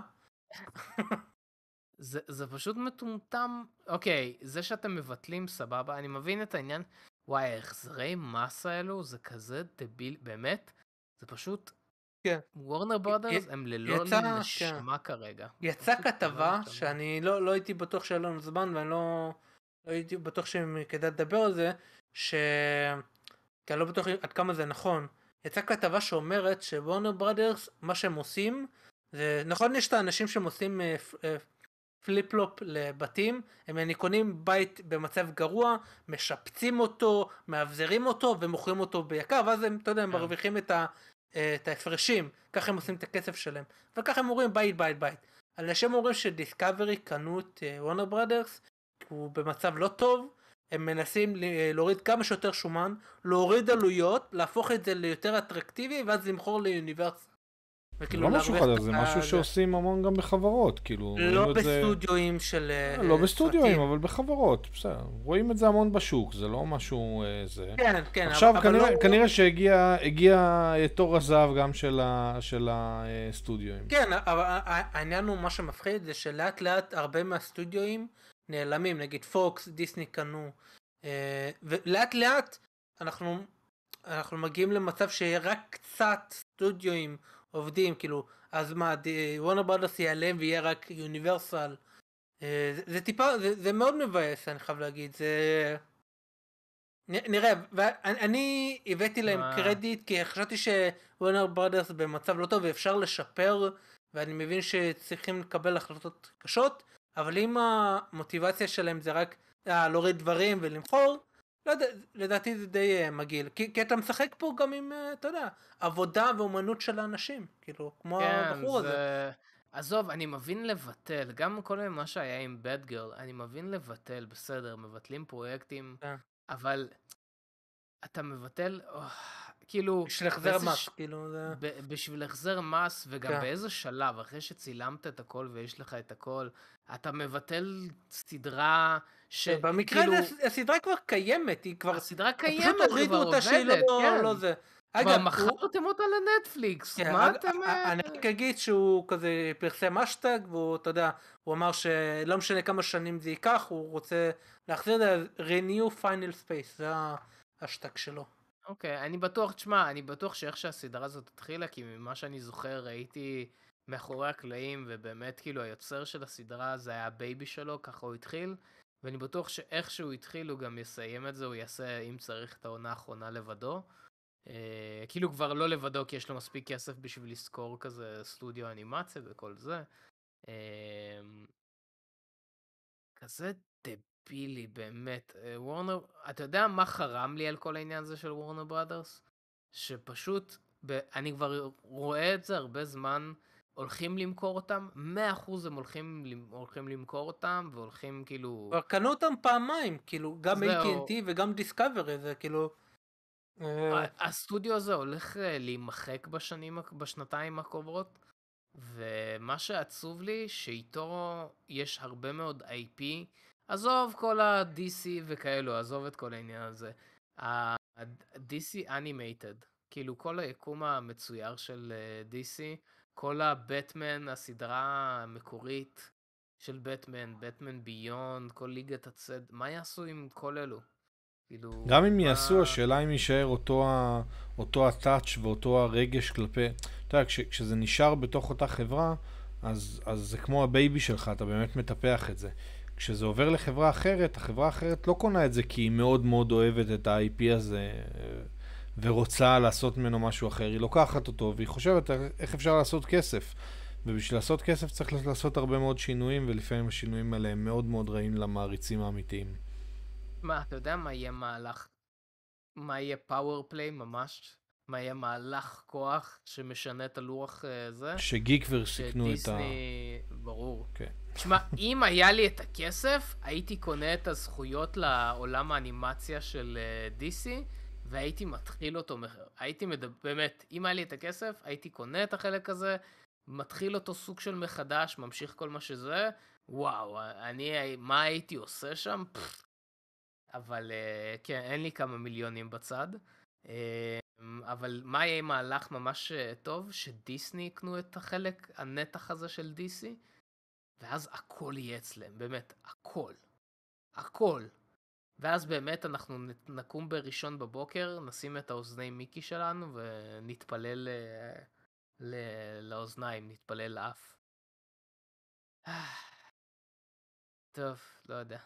בעזרת מיקי, בואו נעבור לחדשה הבאה, או שזה החדשה שלנו? אין, חדשה אחרונה, דיברנו על זה. זה החדשה האחרונה. זה פיינל ספייס. זה פיינל זה. יאללה, שאלות ותשובות. לא, יש לנו זמן לשאלות ותשובות? כן, כן, יש זמן, אני שם פתיח. אוקיי, פתיח.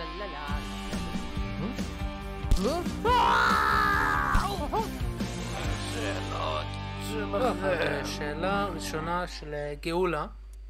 האמת שאלה שהרבה זמן בזה והפינס.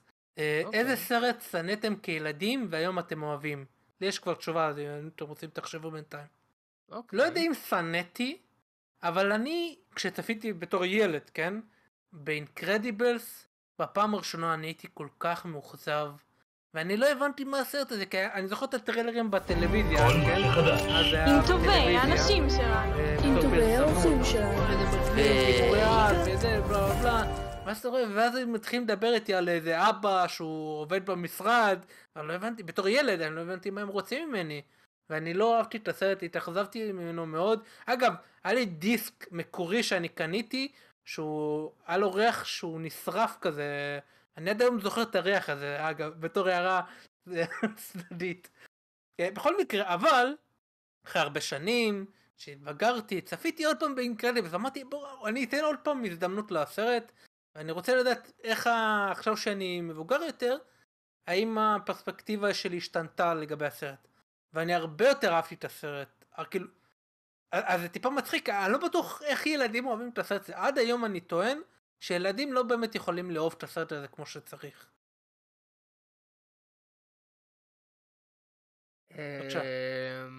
אני חושב, מתן, יש לך איזה משהו? לא היה הרבה סרטים שכזה שנאתי בתור ילד, לא... היה לי הפוך, סרטים שאהבתי ועכשיו אני לא... כן, זה ברור, זה יש. זה ברור, כן. שנאתם כילדים והיום אתם אוהבים. כן. אני לא יודע, אין איזה, יש סרטים שאני חוזר אליהם ואני כזה מבין שהיה משמעות אחרת מאחוריהם, אז אני לא יודע אם כאילו לסנוע... שכאילו הוסיף לך לראות אותם היום עוד פעם. זה לא שפעם לא אהבת אותם, אולי פעם לא הבנת אותם והיום אתה מבין אותם קצת אחרת. מה, דיברנו על סטאר טרק ואני רואה עכשיו את ה-Strange New World. כאילו מה שיש, סליחה, זה מה שיש בנטפליקס עכשיו? כן, זה. לא, זה לא זה בעיקרון של פרמאונט פלוס, אבל אולי זה בארץ בנטפליקס, אני לא יודע. אני אבדוק את זה אחרי זה. אבל וואי, זה אוקיי, אדיר 961 מהצ'אט הביא לי הברקה, מסע מופלא. הרבה סרטים של ג'יבלי, סליחה, כמו שכולם אומרים, אני ראיתי בתור ילד, כי אתה יודע, היה לי יס בבית בתור ילד, ותמיד היה הרבה יס 1, 2 או 3, היה סרטים של מצוירים שכזה של ג'יבלי, ואתה יודע, ישבתי לראות אותם וזה, ואז בשנים האחרונות בקורונה עשיתי כזה ריוואץ' לכל הסרטים, ופתאום זה קיבל משמעות שונה לחלוטין, אני ממש התאהבתי בג'יבלי, אני תמיד אהבתי, אבל זה פשוט קיבל אצלי איזשהו מעמד יותר גבוה. אז כן, ג'יבלי זה רעיון טוב, זו תשובה טובה. גיבלי. יש לי אמת עוד תשובה אם אתה רוצה לתת לי רגע. זה טיפה מוזר, אוקיי. אני כשגדלתי קראתי את הארי פוטר, הייתי מסיים את הספר, הייתי חוזר לספר הראשון, וקראתי אותם תוך כדי שהם יצאו. אני התחלתי לקרוא שהיה רק את 1 ו-2, וכל פעם הייתי קורא את זה, ואז חוזר, קורא. קראתי אולי 50 פעם את הארבעה הראשונים, ואז כזה 5, לא יודע, 30. אז כשהסרטים יצאו, אני אהבתי את הראשונים, אבל אז אני התחלתי לשנוא אותם. במיוחד מ-4, 5 ו-6, אני כל כך הייתי מחובר לספרים, שכל שינוי קטן, ממש הפריע לי, ואני פשוט לא יכולתי לצפות בהם. אני כזה, לא, למה שיניתם את זה? למה הורדתם את דובי? עד היום, אגב, ההחלטות שהם עשו לדעתי הן לא שגויות, כמו להוריד את דובי ברביעי ווואטאבר, כי אחרי זה התנקם בהם בסוף. אבל עדיין, אז אחרי שנגמרו כל הסרטים, ועברו עוד כמה שנים, אמרתי, אוקיי, אולי עכשיו שאני כבר הרבה זמן לא קראתי את הספרים, ואני פחות אולי מחובר, אני אתן עוד פעם הזדמנות לסרטים. והרבה יותר נהניתי מהסרטים, אני חייב להגיד. Okay. כשהייתי פחות, אתה יודע, כל דבר הייתי עושה השוואה בראש שלי. כן.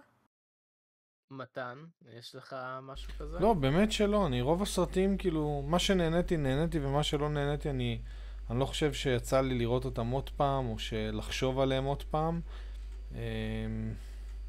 לא. לא.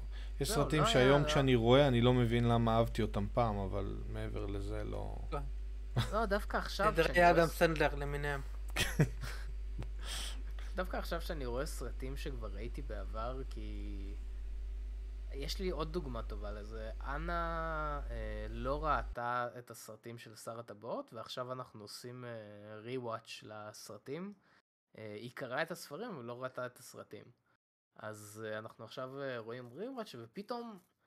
טוב, כי היה אצלי סדר הפוך, ראיתי שר הטבעות, ואז קראתי את הספרים, ואז גם קראתי הסמליריאן, והוביט, והאנטולד סטוריס, אז כאילו היה לי...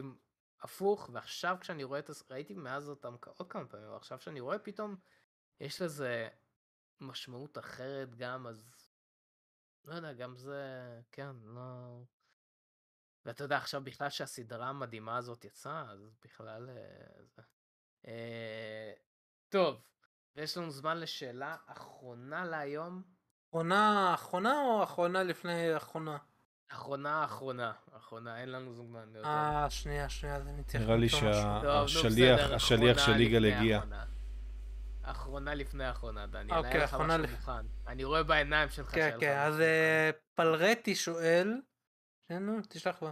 אם מרוול או דיסי היו עושים גיבור או גיבורה ישראלית חדשה, מה הייתם רוצים שיהיו כוחות העול שלו? ומה הסיפור מקור? מעניין, דניאל, יש לך איזה משהו? כן, אני חושב הייתי עושה גיבור, נגיד, גיבור, לא כזה משנה. שהייתה ב-8200 בצבא, והיא פרצה לאיזה ווטאבר איראני, ואז היא נשאבה לתוך המחשב. נשאבה לתוך המחשב? כן, אגב, זה כל כך שנות ה-90, זה ממש שנות ה-90. אוקיי, סבבה. ואז כשהיא יצאה, היא יצאה עם כוחות של אקריות. אוקיי. זה כזה מטומטם שזה אפשרי. אתה יודע, וואו! תהיו איתי. אני, אוקיי, זה יישמע קצת מוזר, סבבה?